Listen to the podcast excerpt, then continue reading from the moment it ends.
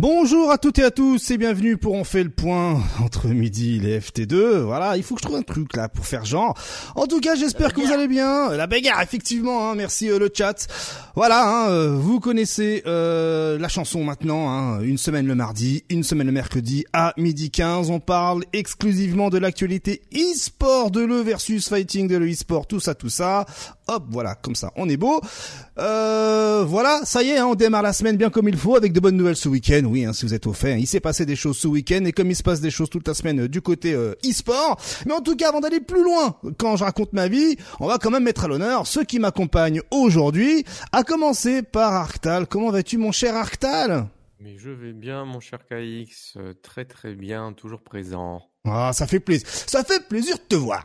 Et aussi avec nous, eh bien, on a Keep, hein, Keep, The Keeper du Keep. Pourquoi Keep d'ailleurs, Keeper? Keep. C'est Keep ou Keeper? Euh, bah, c'est Keep, le diminutif de Keeper. Bonjour à tous, merci de m'accueillir dans l'émission encore aujourd'hui. Avec plaisir, tu le sais très bien, c'est avec plaisir, c'est avec plaisir. Et aussi avec nous, eh bien, il y a Cell. Regardez, on va mettre Cell, il va tout de suite partir parce qu'il est en train de faire sa connexion de, de, de, enfin, il est en train de faire les derniers réglages. Attention, suspense, est-ce qu'il est avec nous?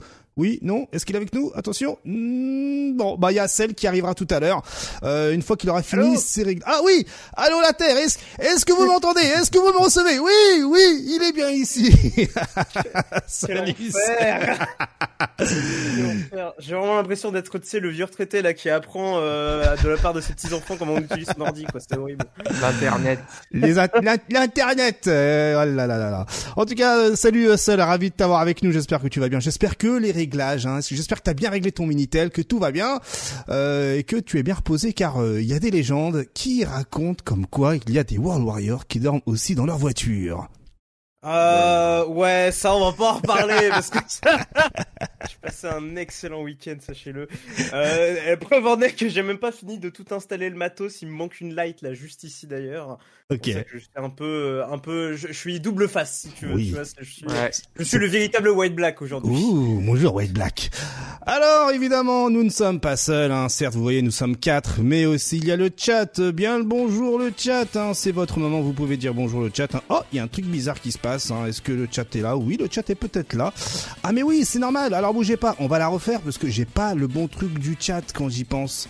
Bah en fait, euh, euh, je vais faire le chat dans deux secondes juste après le, le programme parce qu'en fait j'ai fait un live euh, là récemment euh, avec euh, comment qui s'appelle avec je me souviens plus avec Dignity eSport et en fait vu que c'est moi qui a streamé j'ai dû faire quelques petits réglages différemment et donc du coup j'ai dû mettre leur chat à eux et donc heureusement parce que du coup là eh bien en direct live je, me, je savais que j'avais oublié un petit truc je vais faire les réglages en tout cas le programme de la semaine eh bien nous nous allons avoir du Tekken 7 du Dragon Ball Fighters aussi quelque chose qui se passe du côté de l'Arabie Saoudite. On aura la Street Fighter League Europe et on aura aussi le Capcom Pro Tour et le fameux, euh, les fameux, les fameux chiffres du, des, enfin des DQ. Car oui, j'ai euh, fait les petits calculs et autant vous dire, aïe aïe aïe, virgule, aïe aïe aïe. Voilà, si je puis dire. Alors du coup, euh, euh, du coup, bah, on va faire le chat. Je vais le régler en même temps qu'on va faire l'émission. Hein, je suis désolé, on va essayer de gagner du temps. Euh, et entre deux sujets. Évidemment, le chat aura également son moment. Ne vous inquiétez pas. Alors du coup, euh, let's go pour eh bien euh, immédiatement lancer euh, l'émission avec un petit jingle. voilà, que s'est-il passé ce week-end? On va commencer avec évidemment la Gen Cup All Stars qui a eu lieu du côté de chez Bull. Jingle.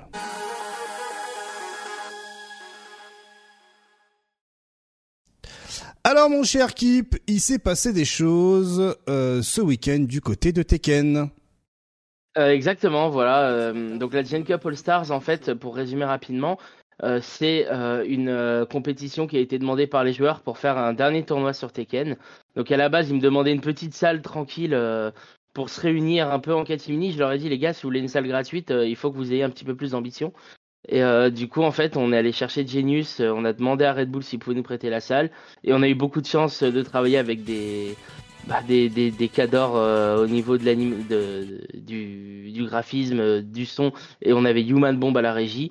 Donc voilà, c'est toute cette belle équipe, plus bien entendu mon équipe habituelle de Flore avec les filles Irene, Yukipika et Punro. donc voilà, on a eu une équipe de choc cette fois-ci, et je suis très content d'avoir pu le faire. Eh ben, royal, excellent, excellent. Et du coup, j'imagine que ça s'est bien passé également. Et écoute, on a eu une grosse frayeur le matin parce que euh, on n'arrivait pas à lancer le PC de stream, donc on a eu une bonne heure de retard. Mais euh, mais à partir de là, oui, ça a déroulé parce que bah, le tournoi était relativement facile à faire tourner puisqu'on avait que 16 joueurs. Mm. Malgré euh, le fait que c'est un petit tournoi, on a eu pas mal de joueurs étrangers, donc c'était un vrai plaisir de les accueillir dans le cadre ben, de cet événement.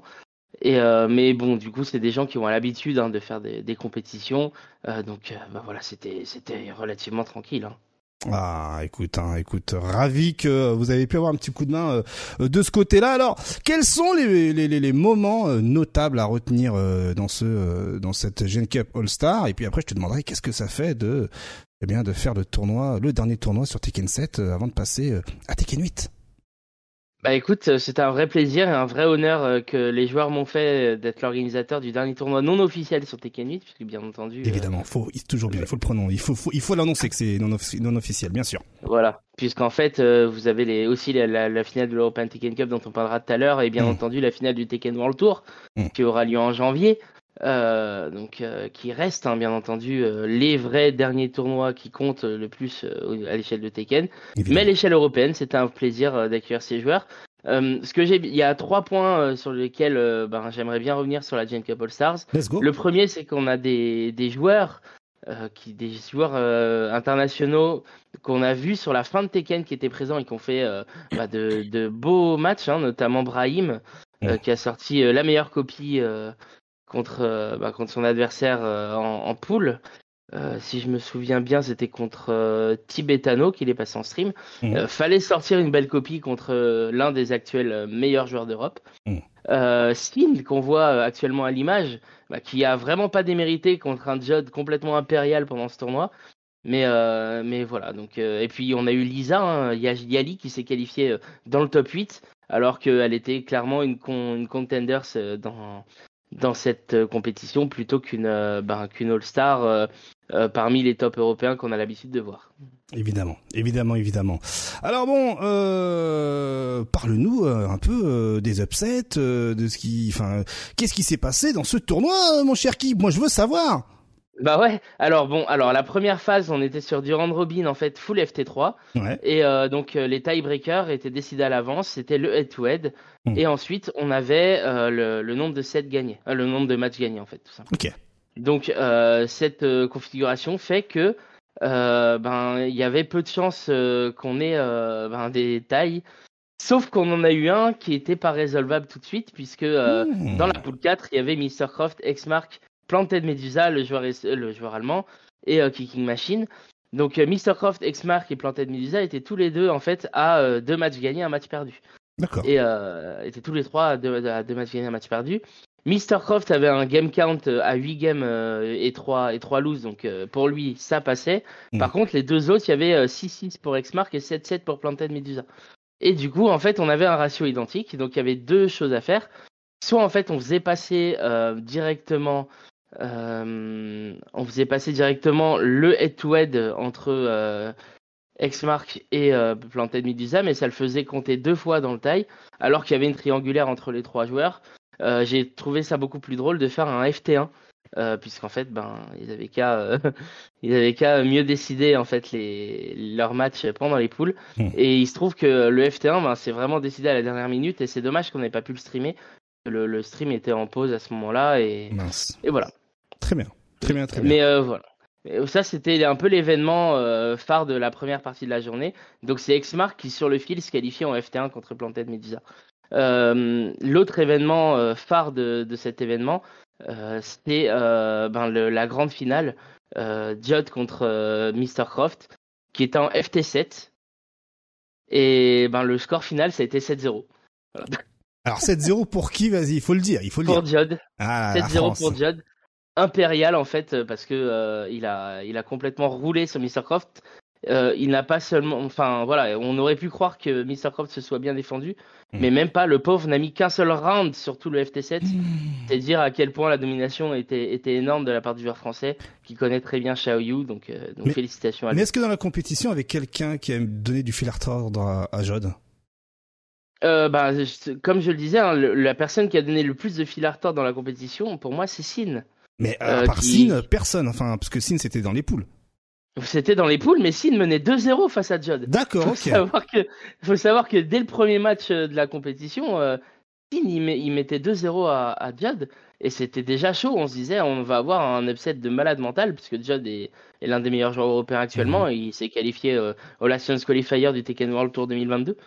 Donc euh, on, on est sur quand même un très très gros poisson. Et, voilà, oui, euh, effectivement, Guni qui était venu euh, commenter également. Bien vu, euh, Street Fighter France. Non, non, mais voilà, tout ça pour dire que Sin a eu pas trop de chance de tomber sur. Euh, c'est un excellent joueur du Benelux qui n'a pas eu l'occasion de beaucoup se déplacer car c'est un joueur récent. Et, malheureusement, il est tombé sur le meilleur joueur du tournoi. Et dans sa poule, il y avait Akuman et Bambino, donc c'était difficile de sortir quand même. Oui. Et si, et si Sin, par exemple, avait été dans une autre poule, est-ce que tu penses qu'il aurait rencontré Jod en grande finale? Honnêtement, je pense pas parce que il est très bon, mais il y Ouais. avait quand même beaucoup de joueurs très forts. Et il faut, il faut savoir qu'il n'y avait pas le top gratin européen. Il n'y avait pas Joka, il n'y avait pas Sefi, il n'y avait pas Kira Kira, euh, il n'y avait pas euh, Tetsu, Daniel Mado. Voilà, il manquait beaucoup de monde dans le tournoi.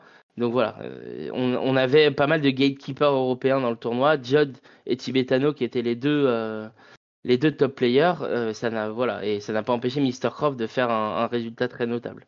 D'accord, ok, très bien. Donc euh, au final, euh, le contrat est rempli pour euh, cette Gen Cup All Star. Euh, est-ce que, est-ce que on risque d'en voir d'autres, mais sans que ce soit la fin du, de, de, de, de la génération du, du jeu en question? Bah, le, le modèle Gen Cup All Stars, ben Va revenir. comme- Alors il va revenir, mais il va revenir dans le cadre d'un voilà, c'est en général tu fais pas d'invitationnel sans inviter les gens. Là Mm. c'est un invitationnel où personne n'est invité. En gros on leur a dit ben ça serait cool que tu viennes si tu veux venir, ben tu prends ton train et tu viens. Ok, d'accord, ok, ok, ok. Oh, oui, de toute façon, on est en 2023 maintenant. euh, voilà, tu, j'essaie de trouver une justification, mais j'arrive pas. Bon, tant pis. Non, non, il y avait une justification, c'est bien pour ça que c'est pas. C'est exactement ça. C'est pas si évident en fait de refaire un tournoi comme ça. Euh, je pense que si euh, le format a, a intéressé un sponsor, ben, il sera le bienvenu pour euh, pour venir mettre deux ou trois mille dans l'événement pour qu'on puisse inviter tout le monde. Mais euh, la Gen Cup a plus vocation à être un, un tournoi open quoi. Un tournoi open. Ben ouais, parce qu'effectivement, la Gen Cup a été aussi, euh, euh, a aussi officié pour le Tekken France euh, Championship, si je dis pas de bêtises, à deux Voilà. reprises. Tekken à France Lyon. Tour, là, Ouais. exactement. 2021 Tekken France Tour et 2022 euh, Tekken France Championship, exactement.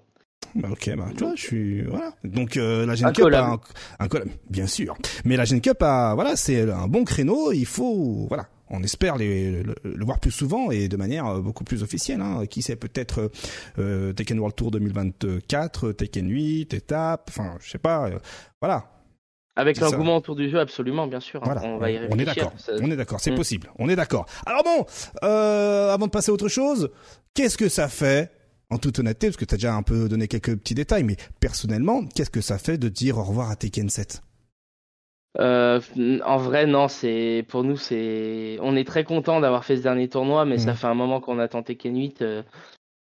Déjà, le, déjà en 2021, quand on fait le Tekken France Tour, on a envie de dire au revoir à Tekken 7. euh, Trois saisons plus tard, on est toujours là, donc on est très heureux d'arrêter là. quoi. Cela Ah oui, dit, on, point, cela dit. Tekken 7, Ah ouais, il Voilà, est lancelé. cela Hein. il est très lancelé, exactement. Non, mais cela dit, on a adoré Tekken 7. C'est définitivement un jeu euh, qui a marqué la série. C'est le jeu qui a marqué le plus l'e-sport autour de Tekken. Mm. Euh, donc euh, voilà, on, on ne remet pas en question euh, euh, le- la, la gloire de, de Tekken 7. Mm. C'est juste que voilà, ça fait longtemps qu'on attend. Donc vite le nouveau Tekken, vite la nouvelle compète, qu'on relance nos, nos scènes et que, et que ça reparte comme en, comme en 40. Et puis voilà quoi.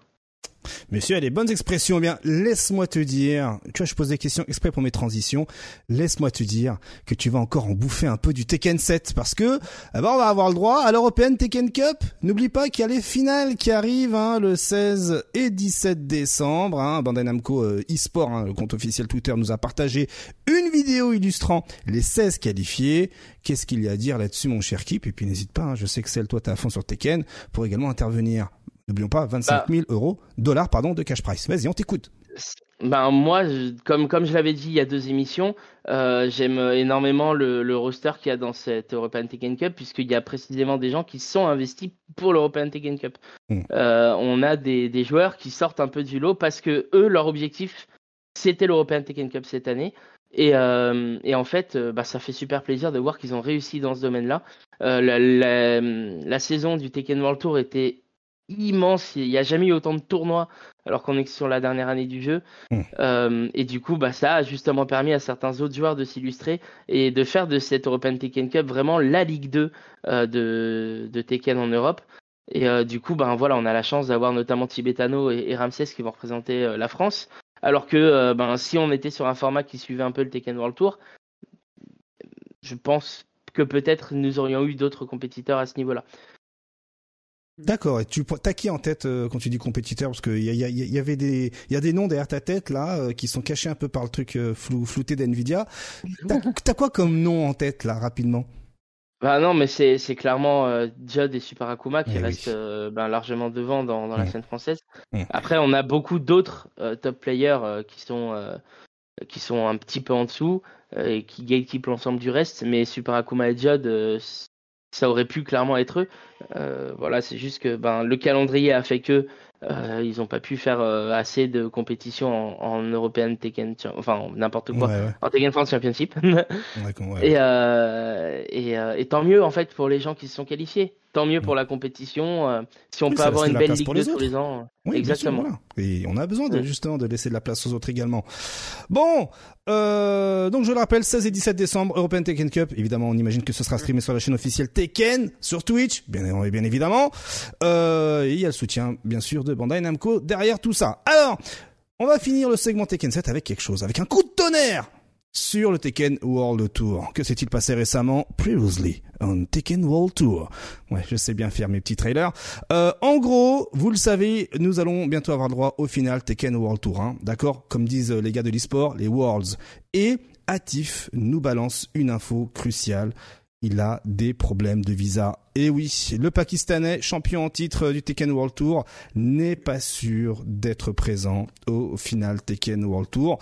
Euh, Est-ce qu'aujourd'hui, avec cette annonce-là, on serait pas en droit de se poser la question de, ben, peut-être qu'il faudrait essayer de choisir une autre destination que les États-Unis, parce que Pakistan, États-Unis, c'est pas ouf. Hein euh, je me suis encore renseigné cette nuit pour voir, mais qu'est-ce que c'est que cette histoire? Pourquoi ça insiste? Et effectivement, euh, blacklist, euh, enfin voilà, euh, Pakistan aux États-Unis. Est-ce que voilà, est-ce qu'il serait peut-être pas temps de changer de destination pour des finales? Moi, je me souviens d'une année, je dis ça comme ça au hasard, mais je me souviens d'une année où c'était juste trop bien, où c'était d'ailleurs tout Simon, non, tout Simon, non, tout Simon qui avait euh, gagné. Tsuman, Tsuman, ouais, attends, je le prononce mal. Voilà, le, japonais qui habitait en Italie, qui avait remporté euh, les finales euh, lorsqu'elles étaient organisées à Amsterdam. Est-ce qu'il serait peut-être pas temps de de nouveau faire des finales là où le Pakistan peut aller, hmm. messieurs En Europe. Ouais, non, bah, en fait, le truc, c'est que t'es plus, plus tant surpris que ça parce que tu sais que s'il y a bien un truc qui euh, nous a un peu rendu triste sur Tekken 7, c'est le fait que euh, on sait que Arsène H est le meilleur joueur au monde. Je pense que euh, là, sur la fin de Tekken 7, c'est plus trop c'est plus trop une hot tech de dire ça, tu vois, parce que sachant qu'il a gagné trois Evo, euh, sans compter d'autres tournois majeurs sur lesquels il a remporté, sur la saison, il a fini premier, mais largement premier. Donc même là, s'il gagne pas les Worlds, disons que s'il gagne les Worlds, là, il y a même plus, il y a même plus photo. Là, sans même devoir les gagner, euh, il est déjà, il est déjà au-dessus du lot.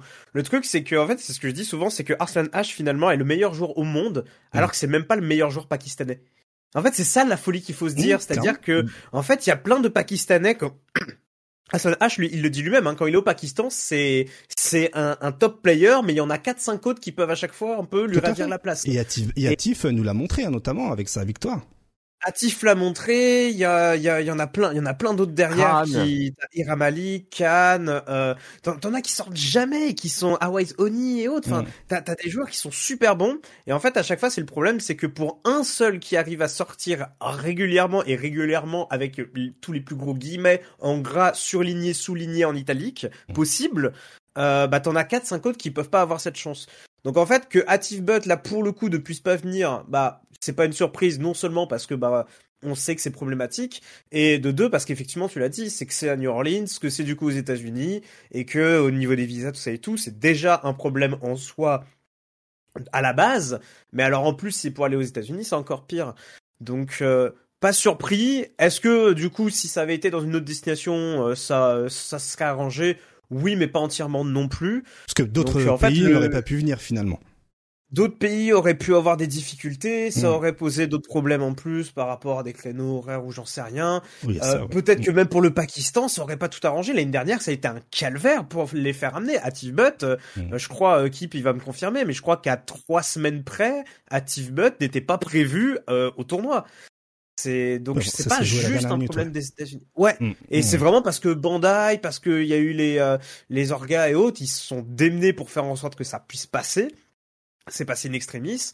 Donc euh, voilà, en fait, c'est juste c'est un problème qui va demander du temps. C'est un problème qui dépasse, je pense, quand même pas mal euh, les jeux de combat et la scène de Tekken, en, en l'occurrence là. Euh, et encore, on ne parle que de Tekken, et un jour, j'ouvrirai quand même un chapitre sur la communauté pakistanaise de King of Fighters, parce qu'il faut aussi en parler. Ouais, forte. Ah. Elle, peut- elle est, elle est tout aussi terrifiante que Tekken, c'est juste que Mm. bon, bah, ils galèrent déjà assez à Tekken, ils ont autre chose à foutre quand même, que, que de s'investir sur KOF. Mais, euh, mais en fait, voilà, ça va être un problème politique euh, qui va demander un peu de temps pour que ça se- puisse s'adapter. Ça va arriver et surtout que ça s'améliore parce que en quelques années, notamment grâce à Arslan H, mais pas que, euh, le passeport pakistanais est passé du top, du bottom 4 au bottom 10. C'est, c'est mieux, c'est toujours nul, Mm. mais le visa s'est amélioré. Il y a des, il y a des choses qui se font à ce niveau-là.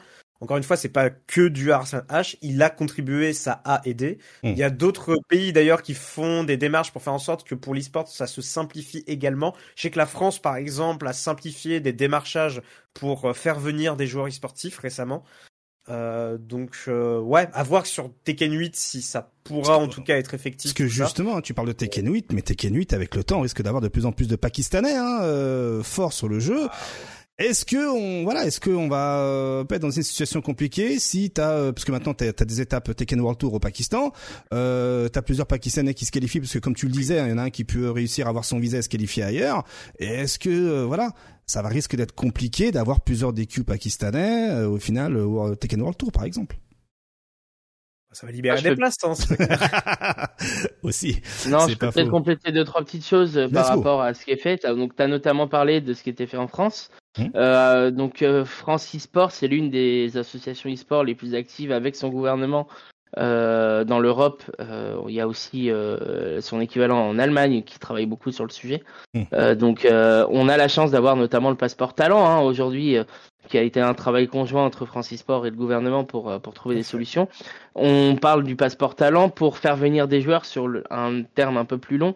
C'est pas forcément prévu pour la FGC. On parle plutôt des joueurs qui vont rejoindre en fait des gaming rooms ou, rejoindre des équipes euh, dans le cadre de recrutement. Euh, cela dit, on a quand même un contact euh, à, la, direction générale des entreprises qui travaille beaucoup avec nous pour l'obtention des visas. Donc, on sait que par rapport notamment à la France, on avance pas mal.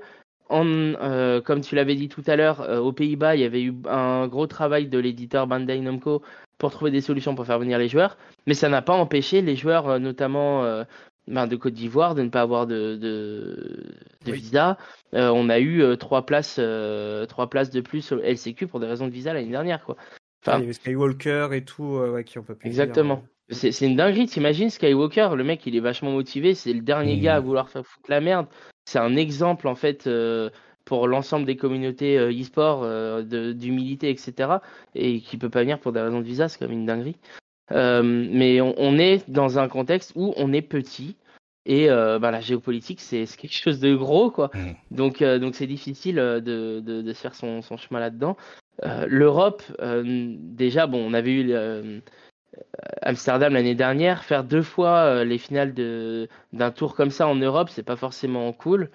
Euh, moi, j'étais un peu surpris du choix euh, des États-Unis cette année, euh, même si je pense qu'en fait, euh, ben, les États-Unis ont certainement un peu poussé là-dessus. Alors Euh, justement, il y a Golgot hein, dans le chat hein, qui nous dit euh, tu fais l'event hors États-Unis et tu perds 99% des sponsors. C'est vrai, aussi. Entre autres, mais en fait, Bandai Namco, euh, l'événement en soi, il a son budget, donc euh, est-ce que Bandai Namco court après les sponsors? Moi, je pense pas que ce soit vraiment le sujet. Pour, Pour des moi, le- finales, ouais, je pense pas que ce soit le plus Mm. euh, impactant. Pour des tournois, par contre, je pense que c'est réel. hein. Bah en fait, il y a des endroits dans le monde où euh, c'est probablement plus pratique de faire euh, des finales de World Tour. Je parle notamment des pays du Golfe, même si bon, on sait que politiquement, on, on- même s'ils font beaucoup d'efforts, on a vu mieux. Mais cela dit, on est dans, un, dans une zone mondialisée. On peut pas forcément toujours passer notre temps à regarder avec nos yeux d'occidentaux euh, et à donner des leçons au monde. Bien Ce sûr. sont des pays qui ont vraiment envie euh, d'avancer euh, sur l'e-sport. Euh, donc pays du Golfe, euh, pays euh, voilà du Moyen-Orient, euh, la, la Thaïlande, euh, beaucoup de pays asiatiques. Euh, Bangkok a montré euh, bah, il y a deux ans qu'ils étaient tout à fait capables d'accueillir un tel événement. Amsterdam, hein, c'est pas un exemple d'organisation, hein, certainement pas assez de place dans le public, une salle un peu un peu petite hein, pour accueillir un tel événement. Donc voilà, reste à voir quelles seront les opportunités sur les années à venir. Mais j'ai bon espoir, les choses commencent à avancer positivement et, et on trouvera des solutions pour les joueurs africains, pour les Pakistanais. Et, voilà. Mais je trouve dommage que cette année soit aux États-Unis, mais je pense qu'il faut que ça tourne euh, pour tout le monde. Évidemment, faut que ça tourne pour tout le monde, un peu comme le Red Bull Comité, souvenez-vous.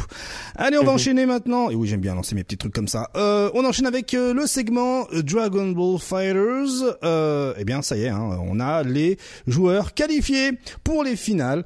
Évidemment, il va y avoir des LCQ, hein, souvenez-vous. Euh, les finales Dragon Ball Fighters World Tour vont avoir lieu lors du euh, Battle Hour, hein, Dragon Ball Battle Hour. Ce sera le 27 et le 28 janvier pour Dragon Ball Fighters World Tour. Ce sera au Los Angeles Convention Center. Alors, on le voit, hein, on a euh, en français, on va rester un peu chauvin, on a quatre Français dans Oui, ce World Tour. Yasha qui a gagné le VSF euh, et l'UFA pour ses points. Euh, on a Wade qui a gagné le TGU 2023. On a Kane et Kasuga qui sont qualifiés grâce au classement au leaderboard. Bon, euh, let's go La France, soyons honnêtes, soyons chauvins. Est-ce que la France a ses chances pour les finales Dragon Ball Fighters World Tour? C'est dur à dire, c'est grave dur à répondre. en fait, le truc, c'est que il y a toujours un peu cette malédiction du coup de euh, de, de la relève de Wawa, on va dire, hein, avec euh, la deuxième place de Yasha à l'Evo face justement à Ikari qui euh, à, à ce moment-là avait exactement la même team. Mm. Euh, Wade, du coup, au dernier Worlds sur lequel il fait deuxième en perdant contre euh, Fenriti.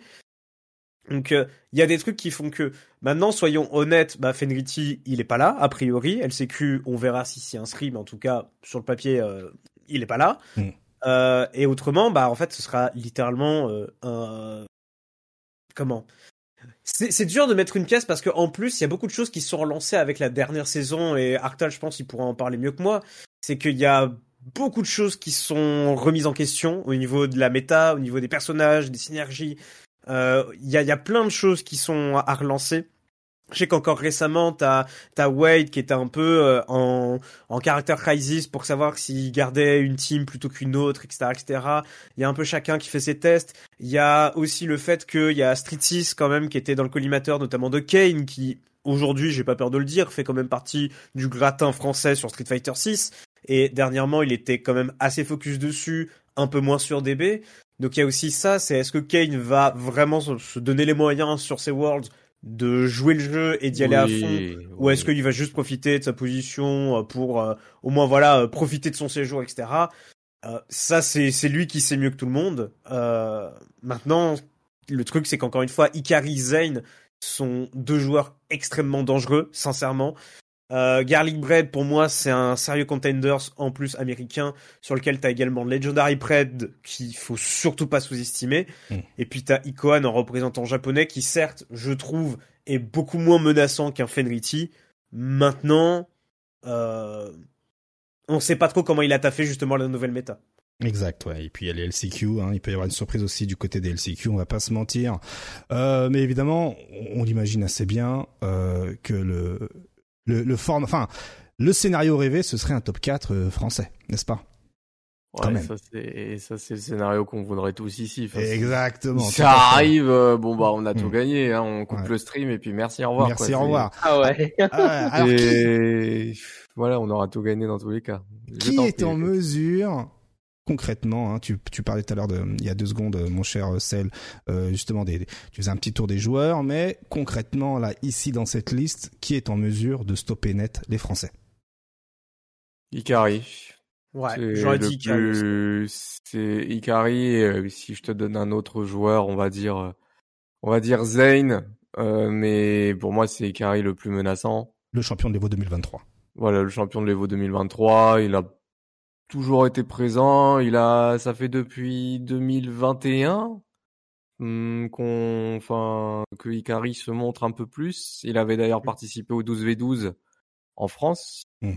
et ça avait fait des dégâts. Donc euh, au 12v12 ou au 5v5, je sais plus, l'un ou l'autre. Mm. Et il y avait eu des, ça avait déjà eu des dégâts. On avait déjà vu qui, que ça jouait la team, euh, ce que les gens appelaient à l'époque la team Yasha, donc Gogeta, Vegeto et, et C17. Bon.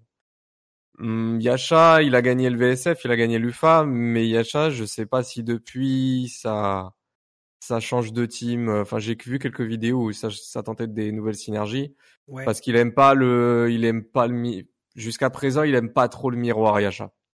Ok. Et euh, donc euh, la, la grande finale, c'est ce que je disais à l'époque hein, quand on était sur le plateau de MGG, c'est que Yasha, euh, et son plus gros challenge, c'est pas, euh, c'était pas Nitro, c'était pas machin, c'était Ikari en fait. C'est Hmm. le plus gros, le plus gros challenge pour lui sur l'Evo euh, 2023, ça a été la grande finale, pas parce que c'était la grande finale, mais parce que c'était Ikari en face en grande finale, parce que ils jouent la même team les deux. Et Yasha supporte pas. bah, Jusqu'à ce moment-là, en tout cas, Yasha supportait pas vraiment de jouer, euh, de jouer le miroir. Maintenant, Hmm. est-ce que ça a taffé d'autres synergies? Je sais pas. Mais Ikari, ça risque d'être le plus gros morceau. Zane en second, mais Zane, si tu lui fais peur, des fois il panique un peu. Donc du coup, il Ouais. sait plus où est-ce qu'il est. Euh, et Wade a montré qu'il pouvait battre Zane. Donc euh, parce que tout le monde se souvient de Wade durant le l'UFA 2022 euh, qui a perdu contre Zane, mais un petit rappel durant le les, les finales de 2023, de, de début d'année 2023, euh, Wade a pris sa revanche contre Zayn. Donc euh, à voir si ça peut pas réitérer le même exploit. Mais voilà, en termes de d'opposants, Ikari et Zayn pour moi. Très bien. Après, le truc, c'est que en, en offline, je parle bien en offline parce qu'on va revenir vite fait après sur le online. En offline, à part l'Evo, il n'y a vraiment pas eu cette année de réelles rencontres euh, de continents sur des BFZ. Euh, il y en, je veux dire, euh, les deux trois fois où il y en a eu, il y a eu quoi, genre euh, euh, trois Américains contre deux Français euh, au Head Stomper, tu vois, genre un truc comme ça. J'exagère, hein, mais c'est l'idée. Euh, je crois qu'il n'y en a eu qu'un seul d'américain et c'est lui qui avait gagné, c'était une Bah, d'ailleurs. Celui qui, l'autre, c'est euh, Wade quand il est parti au TGU, quoi. Mais bon, Voilà, c'est ça. Il avait qu'Oblivion qui était vraiment un danger pour lui. L'un a fait top 1, l'autre a fait top 2. Hmm. Bon, euh, je te rejoins là-dessus. Ouais. Au niveau continental, euh, ça s'est pas focus, ça s'est pas battu, quoi. C'est ça. Et donc euh, déjà, il y a le fait qu'il n'y ait pas eu ce, il y a ce manque de confrontation offline du coup entre Europe et États-Unis, notamment France, États-Unis en l'occurrence ici, euh, pour vraiment essayer de jauger. Et en plus de ça, il y a la méta qui a beaucoup été bouleversée. Maintenant, le truc, et là, ça permet de revenir aussi sur euh, l'actualité, mais on en parlera peut-être euh, demain notamment. Mhm. Il y a eu le rollback netcode. Ça a vraiment relancé une dynamique compétitive sur les joueurs qui étaient déjà en place. Et ça, je reviendrai sur euh, l'intérêt de rajouter du rollback, à quoi ça sert vraiment. Et en le, et pour Donc, DB, on l'a très clairement vu. Donc oui, tu t'es en train de dire que le rollback, en fait, a donné un coup de boost là sur, euh, sur la dynamique Dragon Ball Fighters. Il y a eu des confrontations, pour le coup, France-États-Unis, très clairement. Ah, nice. Et on a pu voir beaucoup de choses assez intéressantes, Mm. mais on a vu à quel point c'était un terreau d'expérimentation. Donc c'était extrêmement instructif et euh, intéressant pour les deux parties, Mm. pour se jauger, jauger un peu les équipes et voir comment est-ce qu'on peut trouver des réponses directes. Parce Mm. que là, on n'est plus juste sur faire de l'analyse, regarder ce qui se passe de l'autre côté, c'est pratiquer ce que l'on avait acquis, voir comment est-ce que ça fonctionne a priori sur des matchs avec euh, plus ou moins d'enjeux, soit c'était pour des tournois, des chômages, des trucs euh, organisés par Damascus, etc. Mais au moins, là, vraiment, ça permet de tester véritablement tout ça et de pouvoir concrétiser par la suite, justement, pour les finales des Worlds. Euh, et ça, c'est intéressant, mais c'est ultra récent. Ça date du- seulement de la semaine dernière, quoi. Ouais, Donc, ouais. C'est pour ça qu'il y a encore beaucoup de choses à relancer par rapport à la méta et que les Worlds, je pense que s'il y en a un qui affirme à 100% que un tel gagne, soit il a lu l'avenir, soit c'est un des plus grands druides de l'histoire et pourtant Dieu sait que je, je parle en connaissance de cause, tu vois. Eh ben, eh ben, eh ben, eh ben. Donc voilà pour le chapitre Dragon Ball Fighters. Hein. Donc bon, ben, je vous le rappelle hein, pour, euh, pour pour les dates, ça va se passer le 27 et le 28 janvier à Los Angeles au Convention Center, les Dragon Ball Fighters World Tour Finals, durant les Dragon Ball euh, Battle Hour. Euh, Peut-être des nouvelles également hein, du Rollback Netcode, car on, le rappelle, hein, comme tu le disais, Cell, euh, ça s'est tué sur euh, le Rollback Netcode pendant une semaine, et là aujourd'hui les joueurs, eh ben, euh, supplient Bandai Namco pour pour garder le Rollback Netcode encore dans sa version bêta. Mais bon, on y imagine assez facilement que les finales euh, seront également l'occasion de donner des nouvelles sur ce dernier, sur ce rollback netcode qui a eu un retour euh, dithyrambique de la part des joueurs. On maintenant petite euh, petite interstice hein, avant de passer sur le segment euh, Street Fighter. Euh, on en avait déjà parlé euh, durant l'année. Le lancement des finales Global Esports Games hein, à Riyad. Souvenez-vous, hein, il, y avait tout un tas de nations qui ont participé aux qualifications de, de cette pseudo coupe du monde autour de divers jeux dont Street Fighter 6 fait partie. Et bon bah là on a tous les pays hein, qui sont qualifiés. Et, comme on avait fait la remarque euh, au cours de l'année pas de France euh, dans cette compétition. On a euh, on a l'Angleterre, on a l'Italie euh, comme pays européen, on a l'Irlande, tout ça tout ça, mais pas de France parce qu'il semblerait, comme on l'avait dit, qu'il faut une une une fédération qui voilà une pseudo fédération qui qui s'approprie justement les jeux de combat pour pouvoir participer au Riyad euh, donc Global Esports Games qui vont avoir lieu à Riyad là-bas hein, au- en Arabie Saoudite.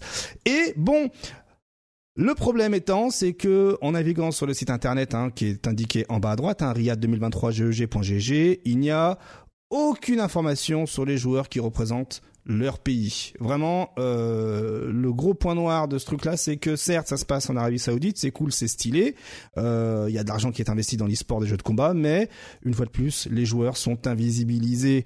Hein, euh, et c'est parce qu'on nous demande, nous, hein, comme euh, au contraire, euh, le Street Fighter, c'est comme de la boxe. Hein, euh, Enfin voilà, il faut mettre en avant euh, les joueurs, tout autant que les pays, bien évidemment. Et donc, eh bien, en fouinant à gauche, à droite, c'est là où on trouve justement euh, les joueurs qui euh, représentent euh, leur pays grâce au au, au, au retweet, voilà, hein, aux, aux mentions de tweets. Et donc, par exemple, pour en citer quelques-uns grâce aux mentions de tweets, eh bien, on a trouvé que le Sénégal est représenté par euh, Baxon, euh, le Pakistan par euh, Ahmed Shahid, euh, même l'Algerian National eSport Committee, hein, donc le comité algérien de l'e-sport national, faisait genre mytho en retweet.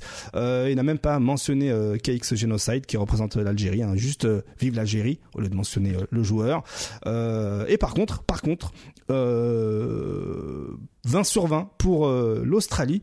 Le compte Twitter eSports Australia a carrément euh, tagué Travis Style qui va représenter euh, l'Australie. Ensuite, on a Evil Kra pour le Chili et Flawless Deku pour l'Angleterre qui a été également mentionné par la fédération anglaise de l'e-sport. Donc euh, bon, euh, on est encore loin de la mise en avant des joueurs euh, côté côté Global eSports Games. Bon, il y a de l'argent à se faire effectivement, hein, ça peut changer des vies, ça on le sait. Mais concernant voilà, concernant l'invisibilisation des joueurs, il fallait quand même le mentionner. C'est bien dommage en espérant qu'il y a des progrès qui soient faits là-dedans. Chose également positive dans cet événement, eh bien les pays africains sont bien mis en avant. hein. On a l'Algérie, le Kenya, le Mmh, Koweït, euh, le Nigeria, la Tunisie. Ah, euh, c'est bien, ouais. Ouais, voilà, il y a des, c'est pas mal. Au lieu de toujours avoir euh, le Japon, euh, euh, la France, euh, enfin toujours les mêmes pays. Euh, allez vous, vous-même, vous savez. En tout cas, voilà, ça on peut pas leur Ouais, enlever. Vas-y. Ouais, j'ai une petite chose à dire là-dessus. Encore une fois, hein, on parle de de de de, de, de grosses machines euh, euh, un- avec beaucoup d'argent injecté euh, qui souhaitent se faire une place en fait euh, dans le dans l'e-sport mondial et devenir la référence comme euh, comme la- comme a tenté de le faire l'IESF qui a été vendu. Mm. Comme comme comme a tenté de le faire le SWC et qui n'a jamais vraiment réussi à le faire, si ce n'est sur CS en son temps mais Mm. c'était vraiment à, à c'était dans des balbutiements de l'e-sport donc est-ce que est-ce que vraiment ils avaient la légitimité de le faire ou est-ce qu'en fait c'est juste que c'était les seuls qui le faisaient et du coup ils avaient la légitimité grâce à ça? Euh, je ne sais pas. Moi je pense et je suis toujours intimement convaincu que ces grosses fédérations de l'e-sport ça veut rien dire. L'e-sport appartient aux éditeurs ce sont des des, propri- des propriétés intellectuelles. Tout à fait. euh, donc en fait, c'est euh, c'est encore une fois des compétitions qui malheureusement euh, ne servent pas en fait euh, à bien représenter euh, nos disciplines dans le grand public. et, je trouve dommage en fait qu'il y ait des fédérations autoproclamées qui se retrouvent au milieu de tout ça à, soi-disant défendre les les bah, les des, des, des, des, coupes du monde sur des licences, etc. Alors que bah, pour moi, il y a zéro légitimité de leur part. Quoi. Eh bien, le mot, le message est passé, mon cher Kip. Euh, allez, on voilà, c'était juste la petite parenthèse, histoire de pointer du doigt comme ça. Alors maintenant, on va passer à la Street Fighter League Europe, semaine 4. Euh, la Street Fighter League Europe en moins de 4 minutes. Euh, let's go. Alors, on commence... Euh, avec euh, eh bien euh, Mouse versus Asus. Est-ce que vous avez suivi un peu vous d'abord avant de commencer la Street Fighter League Europe? Non, pas vraiment? Oui. Un peu, mais j'ai pas vu le dernier encore. Ah, bah écoute, petit résumé en moins de 4 minutes, let's go. Alors on commence avec Kane contre Endin Walker. Kane hein, commence à être très offensif hein, dans le début du match. Euh, donc du coup, le, le, match démarrait bien pour lui en poussant Endin Walker eh bien dans les cordes jusqu'à ce que le jeune anglais, le jeune prodige observe comment jouer son adversaire. Il a optimisé le slow game et attendu que Kane vienne à lui pour s'offrir les bonnes ouvertures. Les rounds qui ont suivi se sont déroulés au corps à corps, vraiment euh, très près hein, des footsies euh, du neutral, vraiment très très très près. Beaucoup d'échanges, mais mais un long moment dans les cordes pour Kane hein, malheureusement du côté et après, eh bien euh, que chacun ait placé sa critique à l'art à un moment donné, eh bien Walker met au sol, euh, euh, pardon, Kane met au sol Indian Walker avec un dragon EX pendant le drive rush.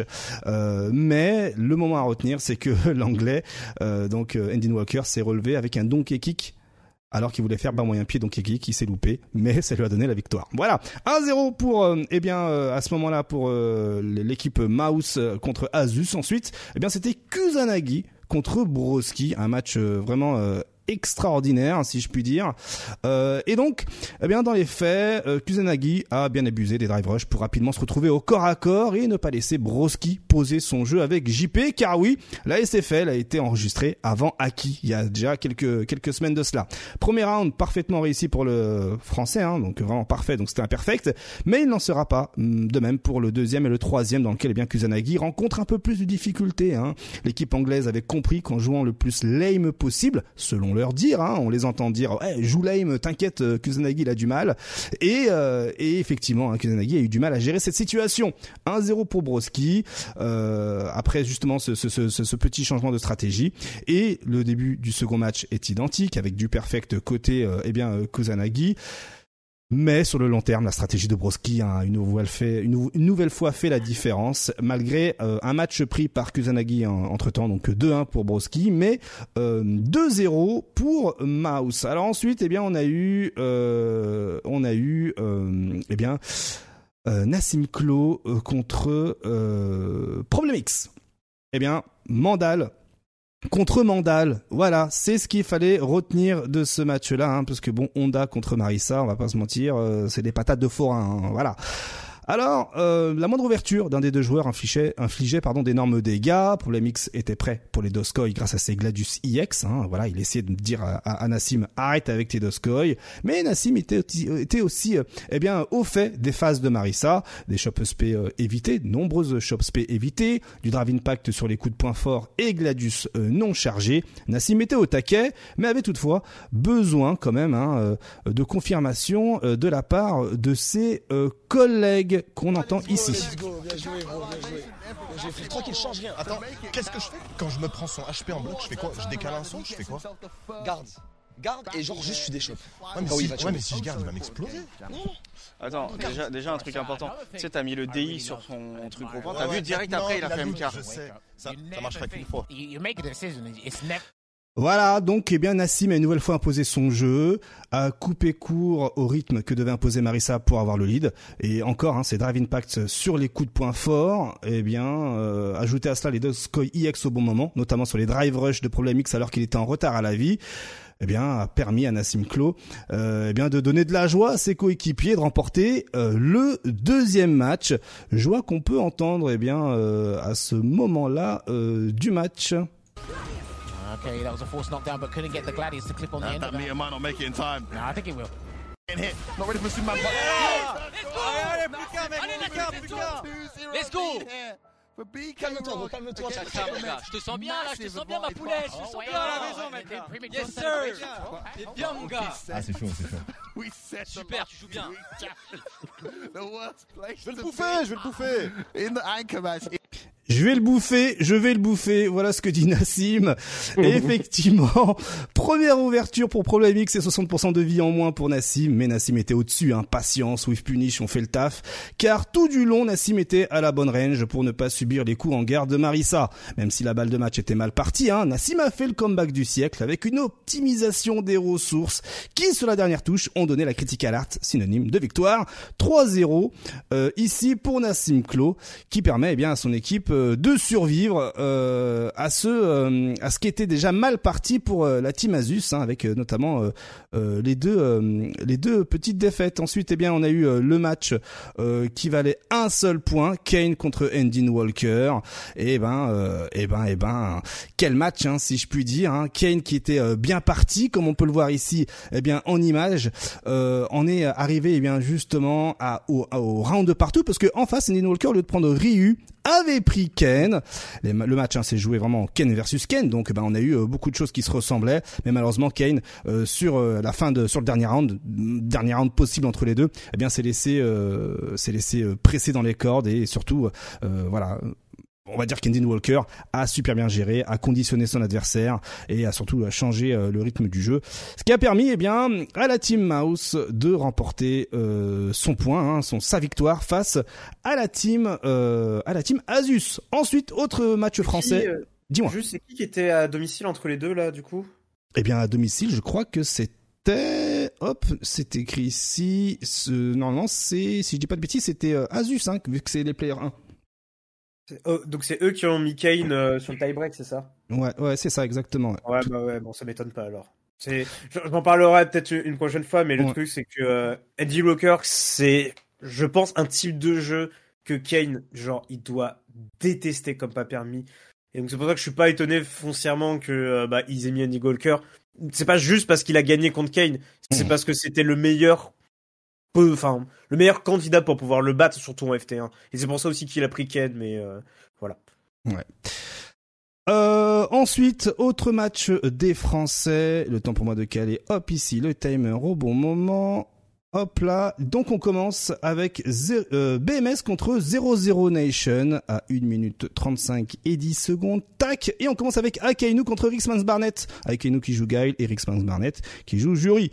Alors que l'habitude de jouer euh, versus Killzoo euh, s'est fait ressentir dès le début du match hein, pour, euh, en faveur de Akainu, eh bien Rixmans Barnett a saisi la moindre erreur du français pour faire en sorte que eh bien euh, que ben jury puisse garder l'offensive hein, et le lead parce que sinon c'est galère pour approcher. Une erreur et Rixmans Barnett prend le lead. Euh, mention spéciale pour le trou loop. Il y a eu un trou loop euh, qui a foutu le somme à Kainu et même euh, à ceux qui étaient derrière leur écran, qui a permis à Rixmans Barnett eh de, remporter l'un des deux matchs. Finalement, eh a fait une petite erreur et Rix- Rixmans Barnett derrière a fait l'effet snowball comme on le connaît et compliqué pour Akainu de s'en sortir. 2-0 pour Rixmans Barnett et 1-0 pour 0-0 Nation. Ensuite, on a eu Kills You, jury contre Lord Phenom JP. Alors, il y a un truc assez intéressant hein, euh, entre entre euh, pendant les- la petite interview euh, où euh, Lord, Lord Venom a été interrogé. Lord Venom avait dit euh, si euh, Kills You s'appelle Kills You, c'est parce que en fait, il vous tue. Soit il vous tue, soit il tue son propre personnage. Voilà ce qu'il dit. Et je vais le défoncer en gros.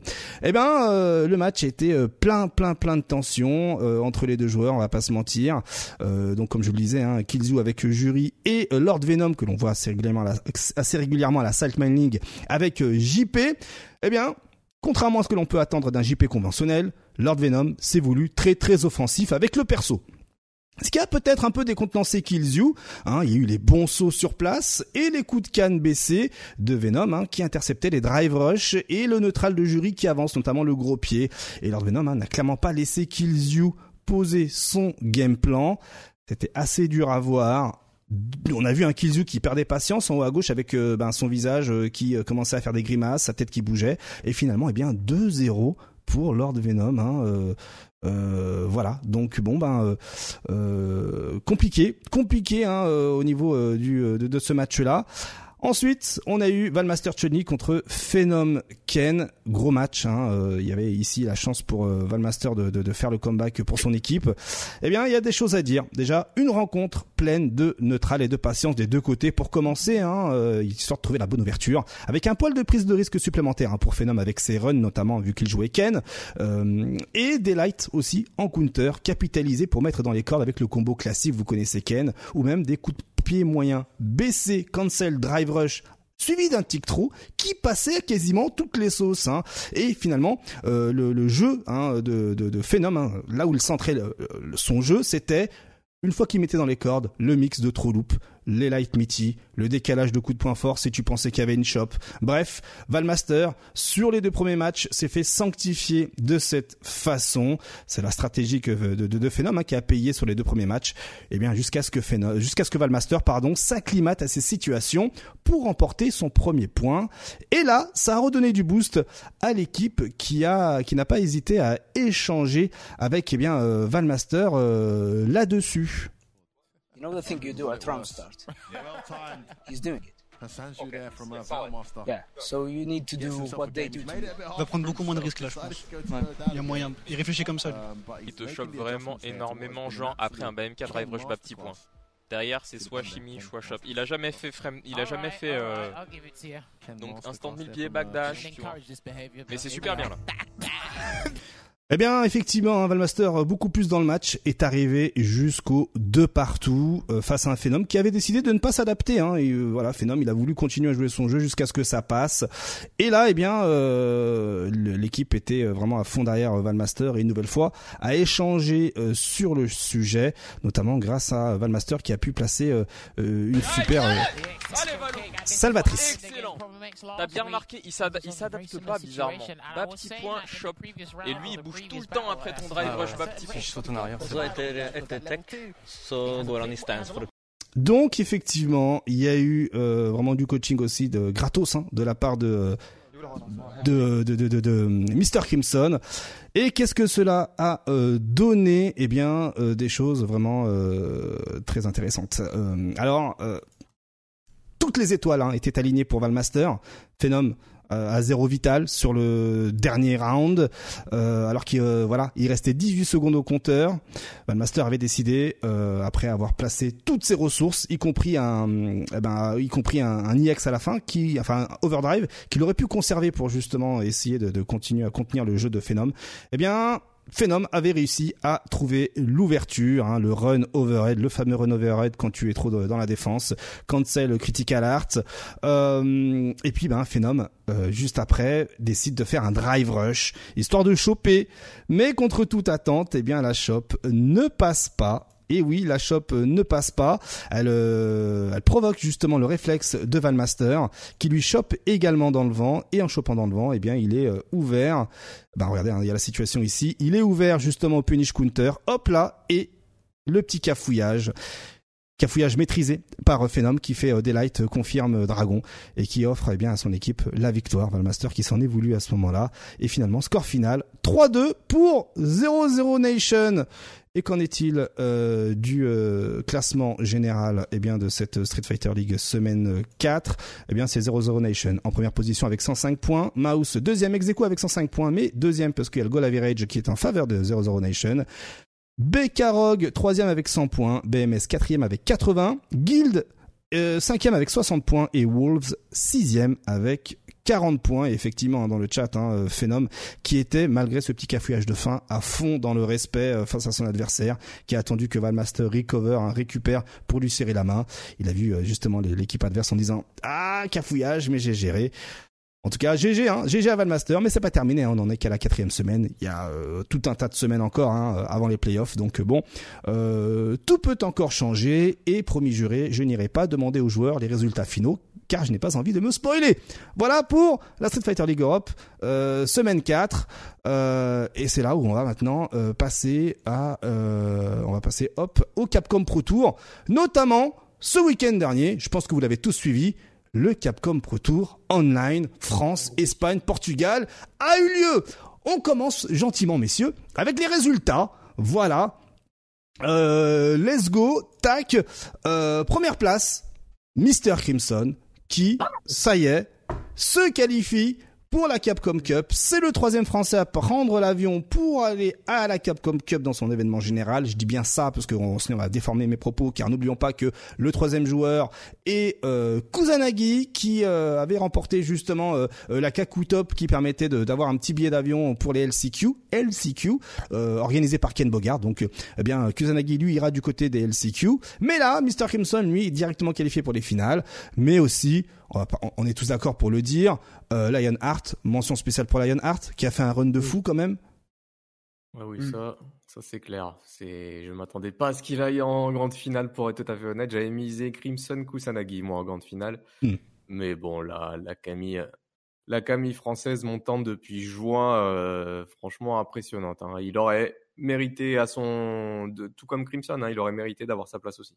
Je suis d'accord. Euh, on a Kusanagi du coup en troisième place, Akainu en quatrième, Killzyu en cinquième, l'espagnol Shanks en cinquième place, oui, avec sa Camille, et RMK Fast et euh, septième, euh, un top 8 qui est tout autant légitime. Hein. Il y a pas de fraude, c'est vraiment le niveau bien représenté justement de la France. Là, on peut le dire aujourd'hui, la France au-dessus de- du Portugal et de l'Espagne. hein. Là aujourd'hui, pas d'embrouille.